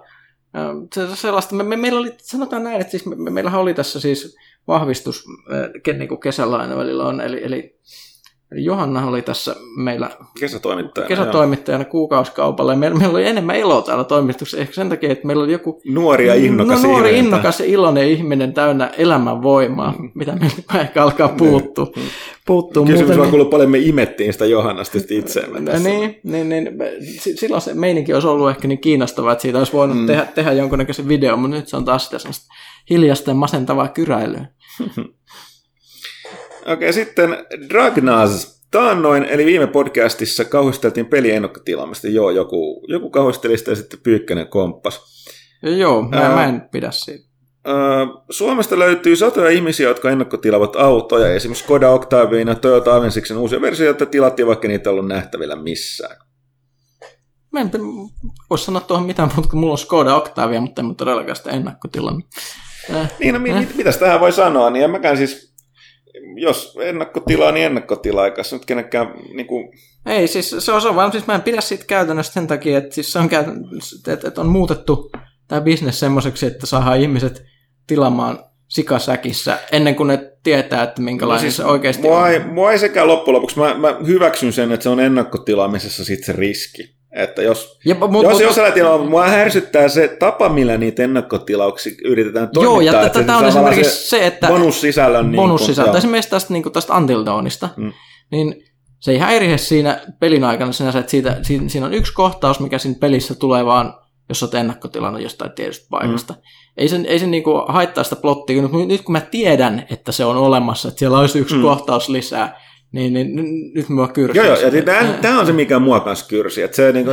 Mä lähden siitä, että sit, jos mä ennakkotilaan jonkun ja sitten se pettää se tuote, niin totta kai se vaikuttaa jatkossa ostopäätöksiin kyseisen pelisarjan tekijän kustantajan kohdalla. Mutta sen mä hyväksyn riskinä siitä, että sit voi olla, että sieltä tulee mitä tulee. Ja koska välillähän on, että varsinkin ne kollektoreiden kanssa, niin ne välillä on, ehkä siinkin värsyttää monesti se, että niitä ei oikein kerrota, että onko niitä paljon saatavilla vai ei. Koska välillä sitten käy silleen, ja mulla on muutamia kertaa käynyt silleen, että julkaisuaikeen on, että okei, että ei kiinnostanut alun perin, tuli vaan joku yksi promo ja se meni jollekin arvostelijoita oikein kiinnostanut. Käypä nyt ostamasta. Miten niitä on mukaan loppuun myyty kaikkialta tämä peli? Sitten tulee sellainen hätäkäteen, että niitä jostain syystä aina sitten löydy kaupoistakaan. Mutta joo, sitten Dragnazilla on vielä toi järkevä kysymys loppuun, kuten hän itse sanoo. Onko yksikään koiranpentuinen ehdokaskirja hyvä? Entä johtohahmo? Eli mehän puhuttiin jo vähän nyt tästä Hugavardsesta, mutta... Tämä oli suoraan, eli siis Sad Puppies. Ei ainakaan Kevin J. Anderson. Joo, tämä taisi tulla selväksi tässä aikaisemmin, mutta oliko se hyvää ehdokasta? Mä en ole niitä novellijuttuja, lyhytromaaneja, mä en ole niitä hirveästi katsellut. Ne olisi pitänyt hankkia esimerkiksi silleen, että olisi kuulunut siihen Hugo-juttuun ja saanut ne lukupaketit ja muuta sieltä. Siinä oli yhden kirjasarjan kirja, mitä mä oon jopa lukenut, eli Jim Butcherin Dresden Filesin toi, mikä se uusin kirja, Skin Game. Se Dresden Files tulee lisää vai? Sitähän on tullut, se on varmaan 12 kirjaa tai jotain tullut. Okay. Ja se on ihan, se on koska mä näin vaan, siitä tehtiin sellainen TV-minisarja, tai joo, minisarjaksi jäi, ja se oli niin kuin yllättävän mielenkiintoinen. Joo, ja siis se on sellainen, mä uskoisin, että siis ei sekään nyt mitään sellaista materiaalia ole ikinä se Dresden Files ollut, siis se riittäisi nyt taas, kun ihmiset vaan tiedä, eli yksi näistä ehdokaslistalla olleista näistä listaäänestetyistä, mistä me puhuttiin tuossa pääkästissä, niin oli siis Jim Butcherin Dresden Filesin kirja, joka kuuluu tämmöisen kirjasarjaan, jossa on tämmöinen maaginen yksityisetsivä, urban fantasy, eli tämmöinen niin kuin Philip Marlowe, jolla on taikasauva. Hirveän paljon niin kuin selkeästi vaikuttaa tuosta World of Darknessista, tuo White Wolfin. Joo, tällainen vähän semihumoristinen, semivakava. Ihan siis hauska, se on mun mielestä hirveän hyvää kesälukemista, just sellaista niin kuin kevyttä viihdettä. En tiedä, onko uusin osa hyvä, mä en ole ihan lukenut niitä pari uusinta, mutta äänestyksessä nyt kävi silleen, että se ei viimeiseksi No Award pesi sillä niin sanotusti lattiaa. Mitä ihmettä, miksi? En tiedä, en ole lukenut kirjaa, mutta mä niin lähtökohtaisesti... En tiedä, mutta mä voisin olettaa, että mä voisin lukea sen ihan mielelläni, koska mä pidin niistä edellisistäkin. Sitten Tunna. Onko kästin politiikan tuntilla esittää mitään ratkaisuja Suomen altipahevena pahanjava albanialaissuojelma? Oi voi. Pitää pelata vähemmän World of Warshipsia. Sanotaan siis näin, että ihmiset käy välttämättä kuulu edellistä kästiä, oliko se sitä edellistä, jossa mulla ihminen tuli avautumaan, kun mä upotin sen laivan World of Warshipissa, että ensin se Suomi on paskasta, mutta että ei, Suomi on ihan hyvä. Joo, olet ihan oikeassa, Suomi on hyvä, mutta teillä on paha albanialaisongelma, johon mä en voinut enää sanoa mitään. Siis mä tiedätkö, kun ihminen menee täysin lukkoon, eikä keksi mitään sanomista. Joo, se on hienoa. Albania tuo Suomen lähinaapuri. Suuri ongelma. Mä en ole käynyt Albaniassa ikinä, mä oon käynyt Bulgariassa. En mäkään. Hei, täällä tulee sellainen musiikkikysymys. Silik kysyy. Pyykkösen ollessa teidän musiikin asiantuntija, niin oletko kenties ehtinyt tutustumaan Synthwave-bändiin nimeltä Gunship? Alkuvuodesta bändi oli esillä näilläkin sivuilla, kun yhtiö teki musiikkivideon käyttäen hyväkseen GTA 5 videoeditoria. Nyt kuitenkin bändi on julkaissut levynsä ja omasta mielestäni kyseinen platta on yksi vuoden kovimmista albumeista. Plus kyseisen levy Limited Edition on ehkä yksi maailman hienoimmista. En ole itse tutustunut. Synthwaveissa on niin paljon uusia mielenkiintoisia bändejä, että niihin ei törmätä, mutta... Lupaan tsekata. Gunship. Gunship. Okei, mä tarkistan tässä vaiheessa. Mä viimeksi puhuin tästä aiheesta, että milloin on se kuuluisa Synthwave-keikka, jolloin Hotline Miamiinkin musiikkia säveltänyt Perturbator tulee Suomeen. Mä katon sen nyt. Katsotaan sillä aikaa toisia kysymyksiä. Okei. No täällä Majuri kysyy multa Huttusen mietteitä julkaistu Hearthstonein lisäisistä Grand Tournamentista. Mielenkiintoisemmat koodit. Tosiaan julkaistiin maanantaina. Mä en ole johtunut siitä, että mä menin lehtien painoon, niin mä hieman tosiaan avata ne mun korttipäkit, mutta mitä mä olin preostanut, mutta mä en ole ehtinyt yhtään ennakkoon tutustua johonkin niihin kortteihin, mutta kuten yleensä, niin Hearthstoneissa monien korttien hauskuus perustuu monesti siihen, että mitä sä saat niitä kombotettua. Että mulla ei valitettavasti tällä hetkellä kyllä antaa vielä mitään, kun jos aikaisemmin sanoinkin jo aikaisempaa kysymyksiä, niin katsotaan ensi kästissä. No niin, nyt mulla on vastaus. Ne bileet on 29.8. lauantaina, eli tällä viikolla. Eli nyt pitäisi varmaan ruveta sille taktisesti miettiä, että haluuko niihin mennä. Okay. Parani Pekugram, joko lukijablogit ja pelaajaHD palaavat tauolta? pelaajaHD palaa. Lukijablogeista en osaa sanoa, se Pille pitäisi olla vastaamassa siihen.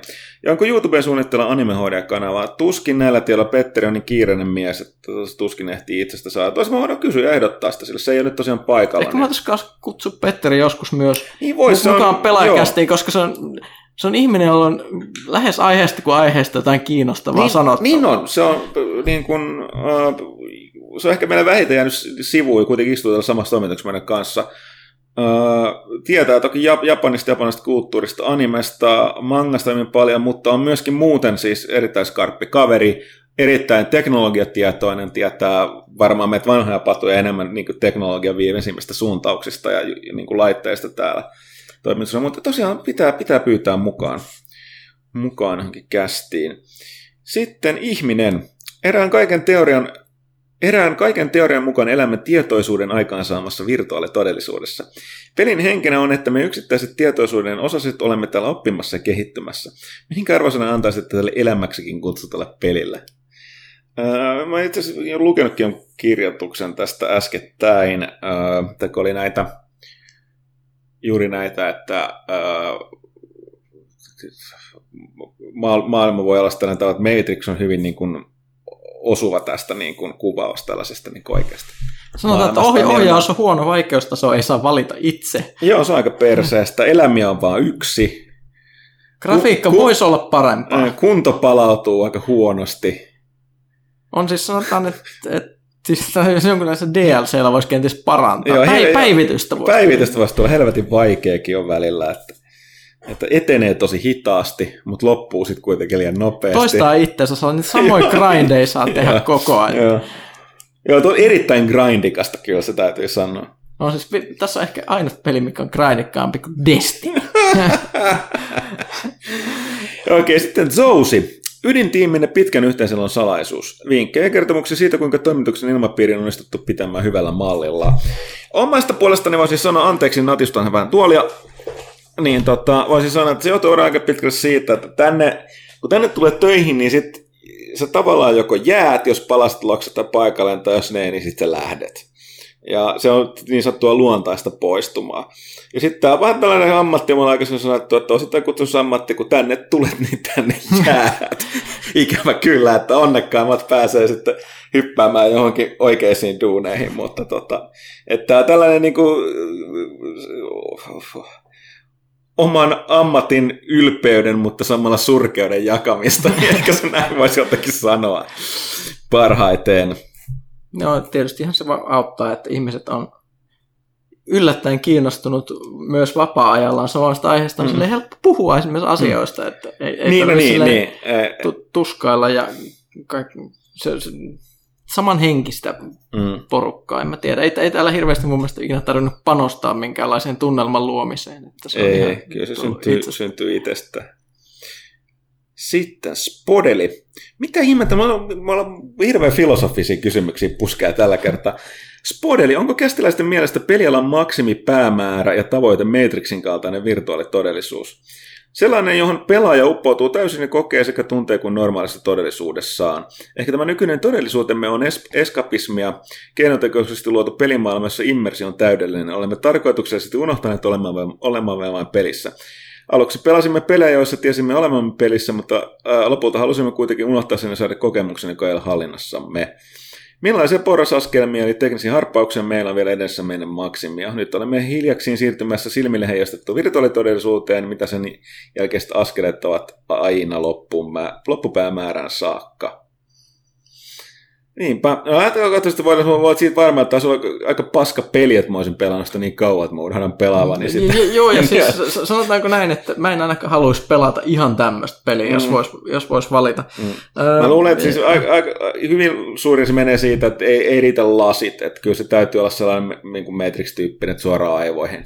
Kyllä. Aivoihin plugilla, ja sitten pitää olla joku, niin kuin, että sä voit niin kuin jonkinlainen täyden ylläpidon ja huollon tarjoava joku hemmetin penkki ja joku tällainen, tai ihmeellinen kotelo tai kapseli tai mitä näitä nyt on. Kyllä. Kyllä se sellaista vähän enemmän vaatii. Kyllä, siis tätähän on myös kivikirjallisuudessa luodattu yllättävän paljon, että just puhuin itse asiassa esimerkiksi, mikä tämmöinen niin kuin huipentuma voisi olla, niin just tämän aiemmin mainitsemani kirjailijan Ian Banksin teoksissa, jossa siis ihmiskuntaa hallitsevat tämmöiset niin kuin Jumalan kaltaiset tekoälyt, niin mikä niin kuin niiden versio on tällainen niin kuin huipentuma tästä pelimaailmasta Infinite Fun Space, jossa ne simuloi loputtomasti vapaa-ajallaan tämmöisiä kaikkia mahdollisia maailmoja, koska ne voi. Minusta se olisi sellainen niin kuin päätepiste, mutta siihen ehkä muutama vuosi miljoona vielä aikaa. Demppa. Minkälaiset kähelimet on herroilla käytössä? Itsellä oli pitkän aikaa iPhone 4, jonka jättelin huomenna saada kahtia, koska se ei mennyt tarpeeksi rikki seinään heittämisestä. Kuvaan toimenpiteen uudella Galaxy S5 Activella, kammo-malli, omnom. Kyllä kelpaa mobiilikuraakin pelata ne todella droidilla suosituksia. Itseään suosittelisin kaikki lataamaan sen Final Fantasyn portaalinen pelaamaan ilmaista Triple Triad-korttipeliä. Ja nyt sitten loppuvälä edit, nyt on ohjevideo valmis, iPhone 4 näytön korjaus ja akun vaihto. Kannattaa vilkaista tehdä samat toimenpide muillekin Applen puhelimille. No mä oon täysin, tää on monta kertaa sanottu, mä oon täysin kiinni omenassa. Mun koko niin kun käyttöliittymä, niin sanakseni mobiili ja tabletti ja mulla puolella ja musiikissa ja niin kuin Applella, niin en mä niin kuin... Ja mä oon sanonut, että ei mulle ne niin niitä niin erityisesti väliä, sillä niin kauan kuin Apple Storen tarjontaa vaan, tai App Storen on tarjontaa niin paljon ollut parempaa ja laajempaa kuin se on tuolla Androidilla, niin mä käytän sitä. Mutta ei mulla mitään siis, niin kuin, tää on sama juttu kuin nämä konsolisukupolville menee, että millä sä aloitat veivaamaan, millä sä pelaat eniten, niin sitä konetta sä käytät sen sukupolven niin kuin kokonaan. Viime sukupolvella se oli Xbox 360, tällä hetkellä se näyttää, että se jää tuohon PlayStation 4, mutta ei mulla ole mitään, totta kai mulla löytyy se toinen, sitäkin tulee käytettyä, niin tässä just se, mutta mun on vaikea, vaan normaalisti mä olisin saattaisin aina silloin tällä vaihtaa, että sen sijaan, että mä hankin nyt on iPhone 6, niin mä olisin hankkia jonkun Galaxyn, mutta toisaalta en mä voikko, mä oon kiinni siinä Applen ekosysteemissä, niin tota. Näinhän se on, mulla taas on, että mulla on, jos muistatte vanhan kunnon kästistäkin, niin Eemeli Rekusen, on käytössä Eemelin vanha iPhone 4, vaan onkohan se 4S. Kato, mua kiinnostaa niin paljon, että mä en ole ihan varma tuosta mallin nimestä. Mulla on ollut vuosia, ja mä oon niin kyylä, että mä oon päättänyt, että mä en vaiha puhelinta ennen kuin tuo lopettaa lopullisesti toimimisen, vaikka se onkin jo ihan kälyisessä kunnossa ja muuta, niin en mä vaihda. Jos mun pitää pelata jotain modernin mobiilipeliä, niin mä pelaan sitä vaimoa iPadilla. Niinpä. Sitten... Joo, tosiaan sitten jotain suosituksia, mulla ei hajukaan, mitä niin Android-kaupan puolelta löytyy, niin voisi silleen sanoa. Enkä mä niin loppujen lopuksi, niin kuin, mä en kovin paljon pelaa mobiilipelejä kuitenkaan. Että, ja jos ne on varsinaisesti, niin kuin, mä en puhelimella pelaa käytössä, katsotaan lainkaan, että mä pelaan nimenomaan kanssa padilla sitten. Ja mä luulen, että siis se, että tämä pelitoimittajan duuni vaikuttaa oikeasti siihen, että tekeekö meillä pelata mobiilipelejä. Että siis me puhutaan peleistä, päivät pitkät täällä, me kirjoitetaan peleistä, me pelataan illalla kotona niitä arvostelupelejä. Ja oikeasti se on oikeastaan vähän mukavaa, ettei voi välttämättä pelata kaikista uusimpia mobiilipelejä, kun mullakin on tuo ikivanha iPhone, jolla ei kunnolla pyöri edes uusin toi jos käyttisi, niin mä olen tyytyväinen. Siis se olisi kauheata, jos ne viimeiset minuutit siitä päivästä tulisi vielä semmoinen fiilis, että on pakko pelata, mitkä istuu rauhassa siellä junassa tai bussissa. Okei, otetaan tästä viimeinen Febun kautta tullut kysymys, ei Febun, kun siis meidän saitin, eli Mr. Chateau Lafunk. Kyllä Pyykkönen, Mr. Chateau Lafunk pääsi esittämään vielä kysymyksen. Pyykkönen ei jostain syystä Mr. Chateau Lafunk arvosta sun nimeäsi, koska mä niin kuin, tykkään lausua. Sä oot ehkä vähän niin kuin, kuluttanut sen loppuun tietyllä tavalla, mutta mennään. Mitä voi tehdä, jos miehellä on niin hieno nimi tai käyttäjänimi kuin Mr. Chateau Lafunk? No, mutta näin. Eli Mr. Chateau Lafunk kysyy. Varmaan kysyttykin jo useamman kerran, mutta kun vanhan muisti pätkii. Tiedän muuten tunteen erittäin hyvin. Mitä videopelilehtiä pelaajan toimitukseen tilataan kotimaasta ulkomailta? Uskoisin, ainakin pelit ja edioivat seurauksen alla. Otatteko juttu edeltä myös muista lehdistä, kuinka tarkkaan syynä, että kilpailijan lehden sisällön ja ulkaisun puolesta? Ja kuinka paljon teillä on kilpoilla lukijoista esimerkiksi juurikin pelitin kanssa, kun sama kohde yleisöä kuitenkin näinkin pienessä maassa, kun Suomi tavoitellaan? Tänne tulee pelit, edge ja sitten Games TM. Ja joskus mulla on tullut jotain muita, mutta nyt ei tullut. Ei, me ollaan ollut noissa. Sitten jossain vaiheessa Develop-lehteä tuli. Game Informer tuli jossain vaiheessa. Joo, ja sitten toi Lasse tilaa jotain Arts and Designia, koska se on AD, mutta tälleen. Mutta ei. No siis, tässä tulee tämä, että niin kun ongelmallisesti se, että jos mun näkökulmassa, että jos joku tekee jonkun erikoisemman jutun, niin sitten sitä ei halua käyttää, koska ei halua kopioida.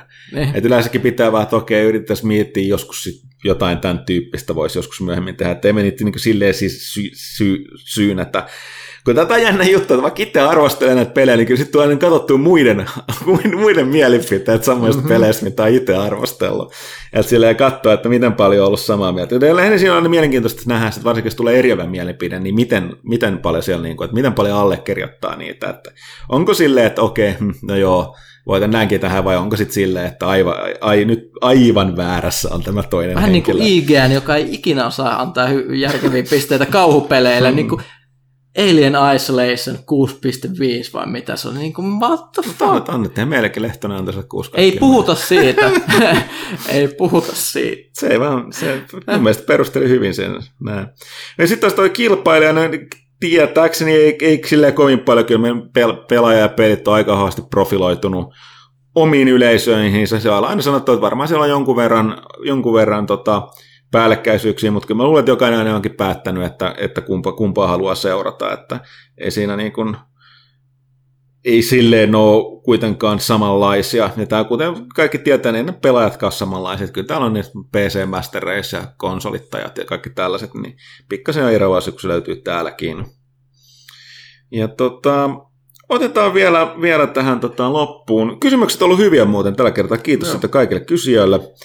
Niin, otetaan vielä täältä Facebookista pelaajaryhmästä tästä kysymyksestä. Taneli Fils, jos zombi-invaasio tulisi, niin kumpi selviytyisi todennäköisemmin? Crash Bandicoot vai Bowser? No, Crash ainakin kykenisi juoksee aika lujaa. Ja se kesti ikuisesti. Bowserilla on toisaalta se kilpi ja liekitykset, että tässä kysyä, että mikä Bowser ja mikä Crash, mitkä kyvyt niillä on käytössä. Siis meillä oli tämä vastaava keskustelu vähän tässä, meille tuli jostain syystä joku kysymys, mistähän se tuli niin kuin Mariosta ja Sonicista, että kumpi voittaisi tai jotain. Mä rupesin selvittämään tätä aihetta ja asiasta on keskustellut netistä, eli siis jos haluat tietää, että niin kun, jos kuka voittaisi jonkun taistelun, niin siihen on tämmöisiä erityisiä foorumeita olemassa netissä.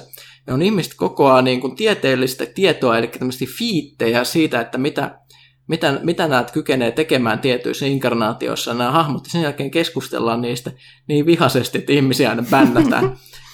Eli näitä Redditillä on mun mielestä omat alueensa tällä, ja sitten on nämä kaksi klassista, eli stardestroyer.net ja spacebattles.com, missä voi käydä tutustumassa asiaan. Ne on täynnä, siellä on siis satoja tämmöisiä ketjuja, että mitä tapahtuisi, jos tulisi zombi-invaasio, tai mitä tapahtuisi, jos Halo-universumiin vaihtaisi Mass Effectin ihmiskunnan ja tällaisia. Mä oon kertonut, että siis mä tunnustan tämän, tämä on tosi noloa, mutta siis näiden ketjujen lukeminen on mun semmoinen hirveä guilty pleasure. Tämä on ihan järjetöntä siis touhuu. Se on just sitä, että lapsena tapeltiin siinä, että kumpi nostaa enemmän, Hulk vai teräsmies. Ei mitään järkeä siinä touhussa, mutta mä en voi lopettaa niiden ketjujen lukemista. Ja selkeästi tämä asia kiinnostaa, koska myöskin Antti Ilves on Red Lynxiltä. Terveiset Antille kysyy täällä, että kumpi jaksaa nostaa enemmän, Mario vai Sonic? Mehän kaivettiin. Ai, tämä oli se kysymys. Joo, ja tähän ei taidettu löytää suoraan vastausta, vaan löydettiinkö? Mun mielestä Kaitila ja Ville yritti selvittää tätä, että ne on saattanut vastata tähän kysymykseen ehkä siinä omassa osiossaan. Jos ei, meidän täytyy tutkia lisää, koska mä en ainakaan äkkiä kyennyt nopealla tämmöisellä etsimisellä löytämään näiden nostokyvystä. Mitään, että tietysti on... Sonicilla on aika narumaiset kädet, että mä kallistusin tästä tällainen puhtaasti mutulta Marion puolelle, plus Marion putkimiestä, kyllä jotain niin, mutta tässäkin on just se, että niinku, onko se niinku Paper Mario vai onko se semmoinen Mario, joka on syönyt sienen. Se on kuitenkin kaveri, joka pystyy päällään murskaamaan tiiliä, että sillä on kuitenkin jonkinlainen niin kuin minor invulnerability, vai onko se vaan päässä? Siis, onko se niin kuin, siis haavoittumattomuus niin kuin käsissä ja jalkapohjissa, ja miten se niin kuin toimii, että tätä täytyisi tutkia tätä asiaa? No joo, mutta tosiaan selvitetään. Ja sitten Antista tuli muuten mieleen tosiaan... Red Lynxin, eli nykyään Trialsista tunnettu Antti Ilvessuo, teki meidän 150 numeroon, kirjoitti kolumnin, eli oliko meidän Tammihelmin maaliskuun numero, missä oli tämä Just Cause 3, niin Anttihan on tunnetaan tällaisena, kuten kyllä kaikki Trialsia ja Red Lynxin pelipänään tietää, niin tällaisen salaisuuksien ja arvoitusten mestarismies. Ja niin hän teki meille sitten tähän meidän 150 juhlanumeroon, niin oman tällaisen aika moniosaisen arvotuksen. Sitä ei ole edelleenkään kukaan kulkaisi ratkaissut. Eli porukka pääsi alkuun, mutta sitten luuli, että se jotenkin loppui siihen ja ei ehkä tajunnut. Antti käski, kun se osasi se vihki, että porukka ei tajunnut sen, että tämä juttu lähti sen kolumnista ja liittyy hänen kolumniinsa. Mitä se pitäisi sanoa, että kun tätä ongelmaa alkaa purkamaan, niin kannattaa aina palata siihen Antin kolumniin, jos tulee joku epäselvyys, että mitä tässä nyt tarkoitetaan tai mihin pitäisi mennä. Joo, yrittäkää selvittää. Se oli myöskin, mä muistan, kun me tehtiin tätä lehteä ja mä yritin itse koodata sitä niitä kryptojuttuja sinne ja katsoa, että ne menee oikein, niin siinä tehtiin hikisesti duunia. Joo, nimenomaan tehtiin, mutta tosiaan kukaan ei ole, se on todellakin ei ole mikään nyt sellainen, että A, B tai C, vaan siis siinä on... Se oli mielenkiintoinen, että saa edelleen suorittaa, että se on ratkaisematta. Eli Antti on voitolla tällä hetkellä tässä. Antti vastaan Lukijat 6-0. Sitten vielä Veeti Kainulainen, kummalle puolelle näkkileipä voidellaan? No, oikealle puolelle tietenkin. Ja kuuluu Kainanas pizzaan? No ei missään tapauksessa. No siis, no, tästä me on tapeltu myös kotona, ja tähän niin kuuniishengessä palataan tänne, eli mun mielestä näkkileipä voidellaan sille puolelle, jossa ei ole reikiä. No niin. Ei ole niitä ihmeellisiä kumpuja siis. Tai siis ei, kun ei ole niitä koloja, jotka menee sinne syvälle leipään. Niin, juuri näin. Ei sinne puolelle. Niin, ei niin. Eli se sinne karkeammalle puolelle. Niin, nimenomaan. No niin. Mä oon kuullut sellaisia väitteitä, että se muka pitäisi voidella sinne reikiin. Sehän on sairasta. Höpölöpö. No niin, hyvä. Se on yhtä absurdi väite, kun se, että ananas kuuluu pizzaan. Oliko tästä keskustelua armeijassa muuten sulle tästä aiheesta? Mistä? Siis näkkileivän, siellähän niitä näkkileipiä syötiin hirvittäviin määrin. Okay. Joo, siellä myös tuli tapeltua sillä aikana, koska sehän oli se vakio leipä, mitä siellä syötiin. Joo, muistan kyllä. Martti Kivilä, viimeinen kysymys. Mikä on teidän ensimmäinen videopeli, mitä pelasitte taaperoikäisenä? Ensimmäisen videopelin muistoja siis. Omalla kohdalla melkein ensimmäiset pelit, joita pelasin, olivat noita Commerkin tasohyppelyjä ja voi veikkoset, kun ne olivat mainioita. Vaikka kyllä sitä tuli 2-3-vuotina pelattua Faraos-kursseja Dossilla, niin Commander Keenistä on ensimmäiset kunnalliset muistot. Kyllä Faraos-kursseja, hieno peli, muistan Kuusnepallasta veivanneen. No mä voin jakaa vähän, eli... Mulla on saanut varmaan Rädän Ratreis. Toi on aika vahva. Joo, mulla on se Nemesis, mikä oli, eli nämä ensimmäiset oli niitä mun Konamin kasetteja, mistä me puhuttiin, eli Nemesis, Knightmare ja Penguin Adventure taisi olla, Maze of Gallios. Nämä oli niitä ensimmäisiä, koska niitä sai silloin siihen aikaan paremmin kuin muita pelejä, ja sitten tosissaan sitä ennen mä taisin pelata 6-4 Arkon kakosta. Aivan, kun on Arkon. Ja Samantha Fox Strip Pokeria. Sitä kaikki on pelannut. Koska sen niminen peli, kun näkyi siellä levyillä, niin totta kai se ladattiin ihan uteliaisuudesta, kun serkulla oli tietokone. Odotettiin pelin latautumista hikivaluen. Kyllä. Ja sitten Impossible Mission, eli se, jossa kaveri tipahti kuiluun ja huusi ARG. Joo. Siinä on hyvät, jotenkin syntetisoidut nämä äänieffektit. Kyllä, mutta jopa... Stay a while, stay forever. Juuri nämä kannattaa tutustua. Ja sitten sitä Archonia me pelattiin ehkä kaikista eniten silloin. Yksi kovimpia kaksinpelejä, mitä todella muistan. Kova kaksinpeli. Mutta sitä ennenkin tuli pelattu. Ennen kuin nämä tietokoneet tuli, niin pelasin sitä Nintendon semmoista Game & Watch elektroniikkapeliä, mistä semmoinen sukeltaja yritti viedä aarteita mustekalan lonkeroiden välistä. Ja sitten meillä oli sellainen TV-peli, mikä siis kytkettiin TV, ja siinä oli muun muassa Pong. Eli siis... Tätä jotenkin ajoittaa niin kuin ehkä, että mihin pelisukupuolelle on pongia pelattiin silloin. Ja, siis, Pong, joo, tennis, niin. Sama asia, mutta niin, joo. Niin. Kyllä täällä nuorilla on siellä aika hyvin. Niin on kyllä, perkele. Nukkumaan menoaika meillä täällä. No niin, mutta hei.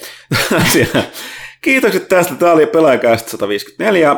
Jatkakaa kuuntelua. 2 viikon kuluttua palaamme eetteriin. Lukekaa ihmeessä lehteä. Se mahdollistaa monen asian täällä, muun muassa tämän kästin tekemisen.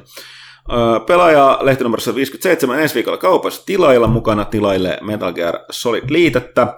Lukekaa pelaajalehti.com ja mä oon kuullut nyt, että meidän mobiilisivustokin toimii nyt silleen kuin pitää, eli jos klikkaa Febusta, niin se avaa mobiilioptimoidun sivun mobiililaitteellakin, eikä enää sitä vanhaa desktopia, mikä on aika iso ongelma tällaista. Ja mitäs vielä muista kilpailua? Kilpailu on kehissä. Saitilla on huikea niin, että tietävät, mistä puhutaan, niin Blood Bowl 2 on tulossa, ja siitä on kisa, missä voi voittaa Blood Bowl-pelin, ja sitten myöskin Blood Bowl Team Manager pöytäkorttipelin. Niin pelaalehti.comissa voi osallistua tähänkin kisaan. Mutta ei tässä mitään. Kiitokset omasta osaltani ja kiitän myöskin Jannen siis Kaitilan Jannen ja Villen osalta omasta osiostaan ja sano sä Pyykkönen tähän viimeiset sanat. Mä nyt toivon tässä vaiheessa, että oikeastaan mikrofoni toimii.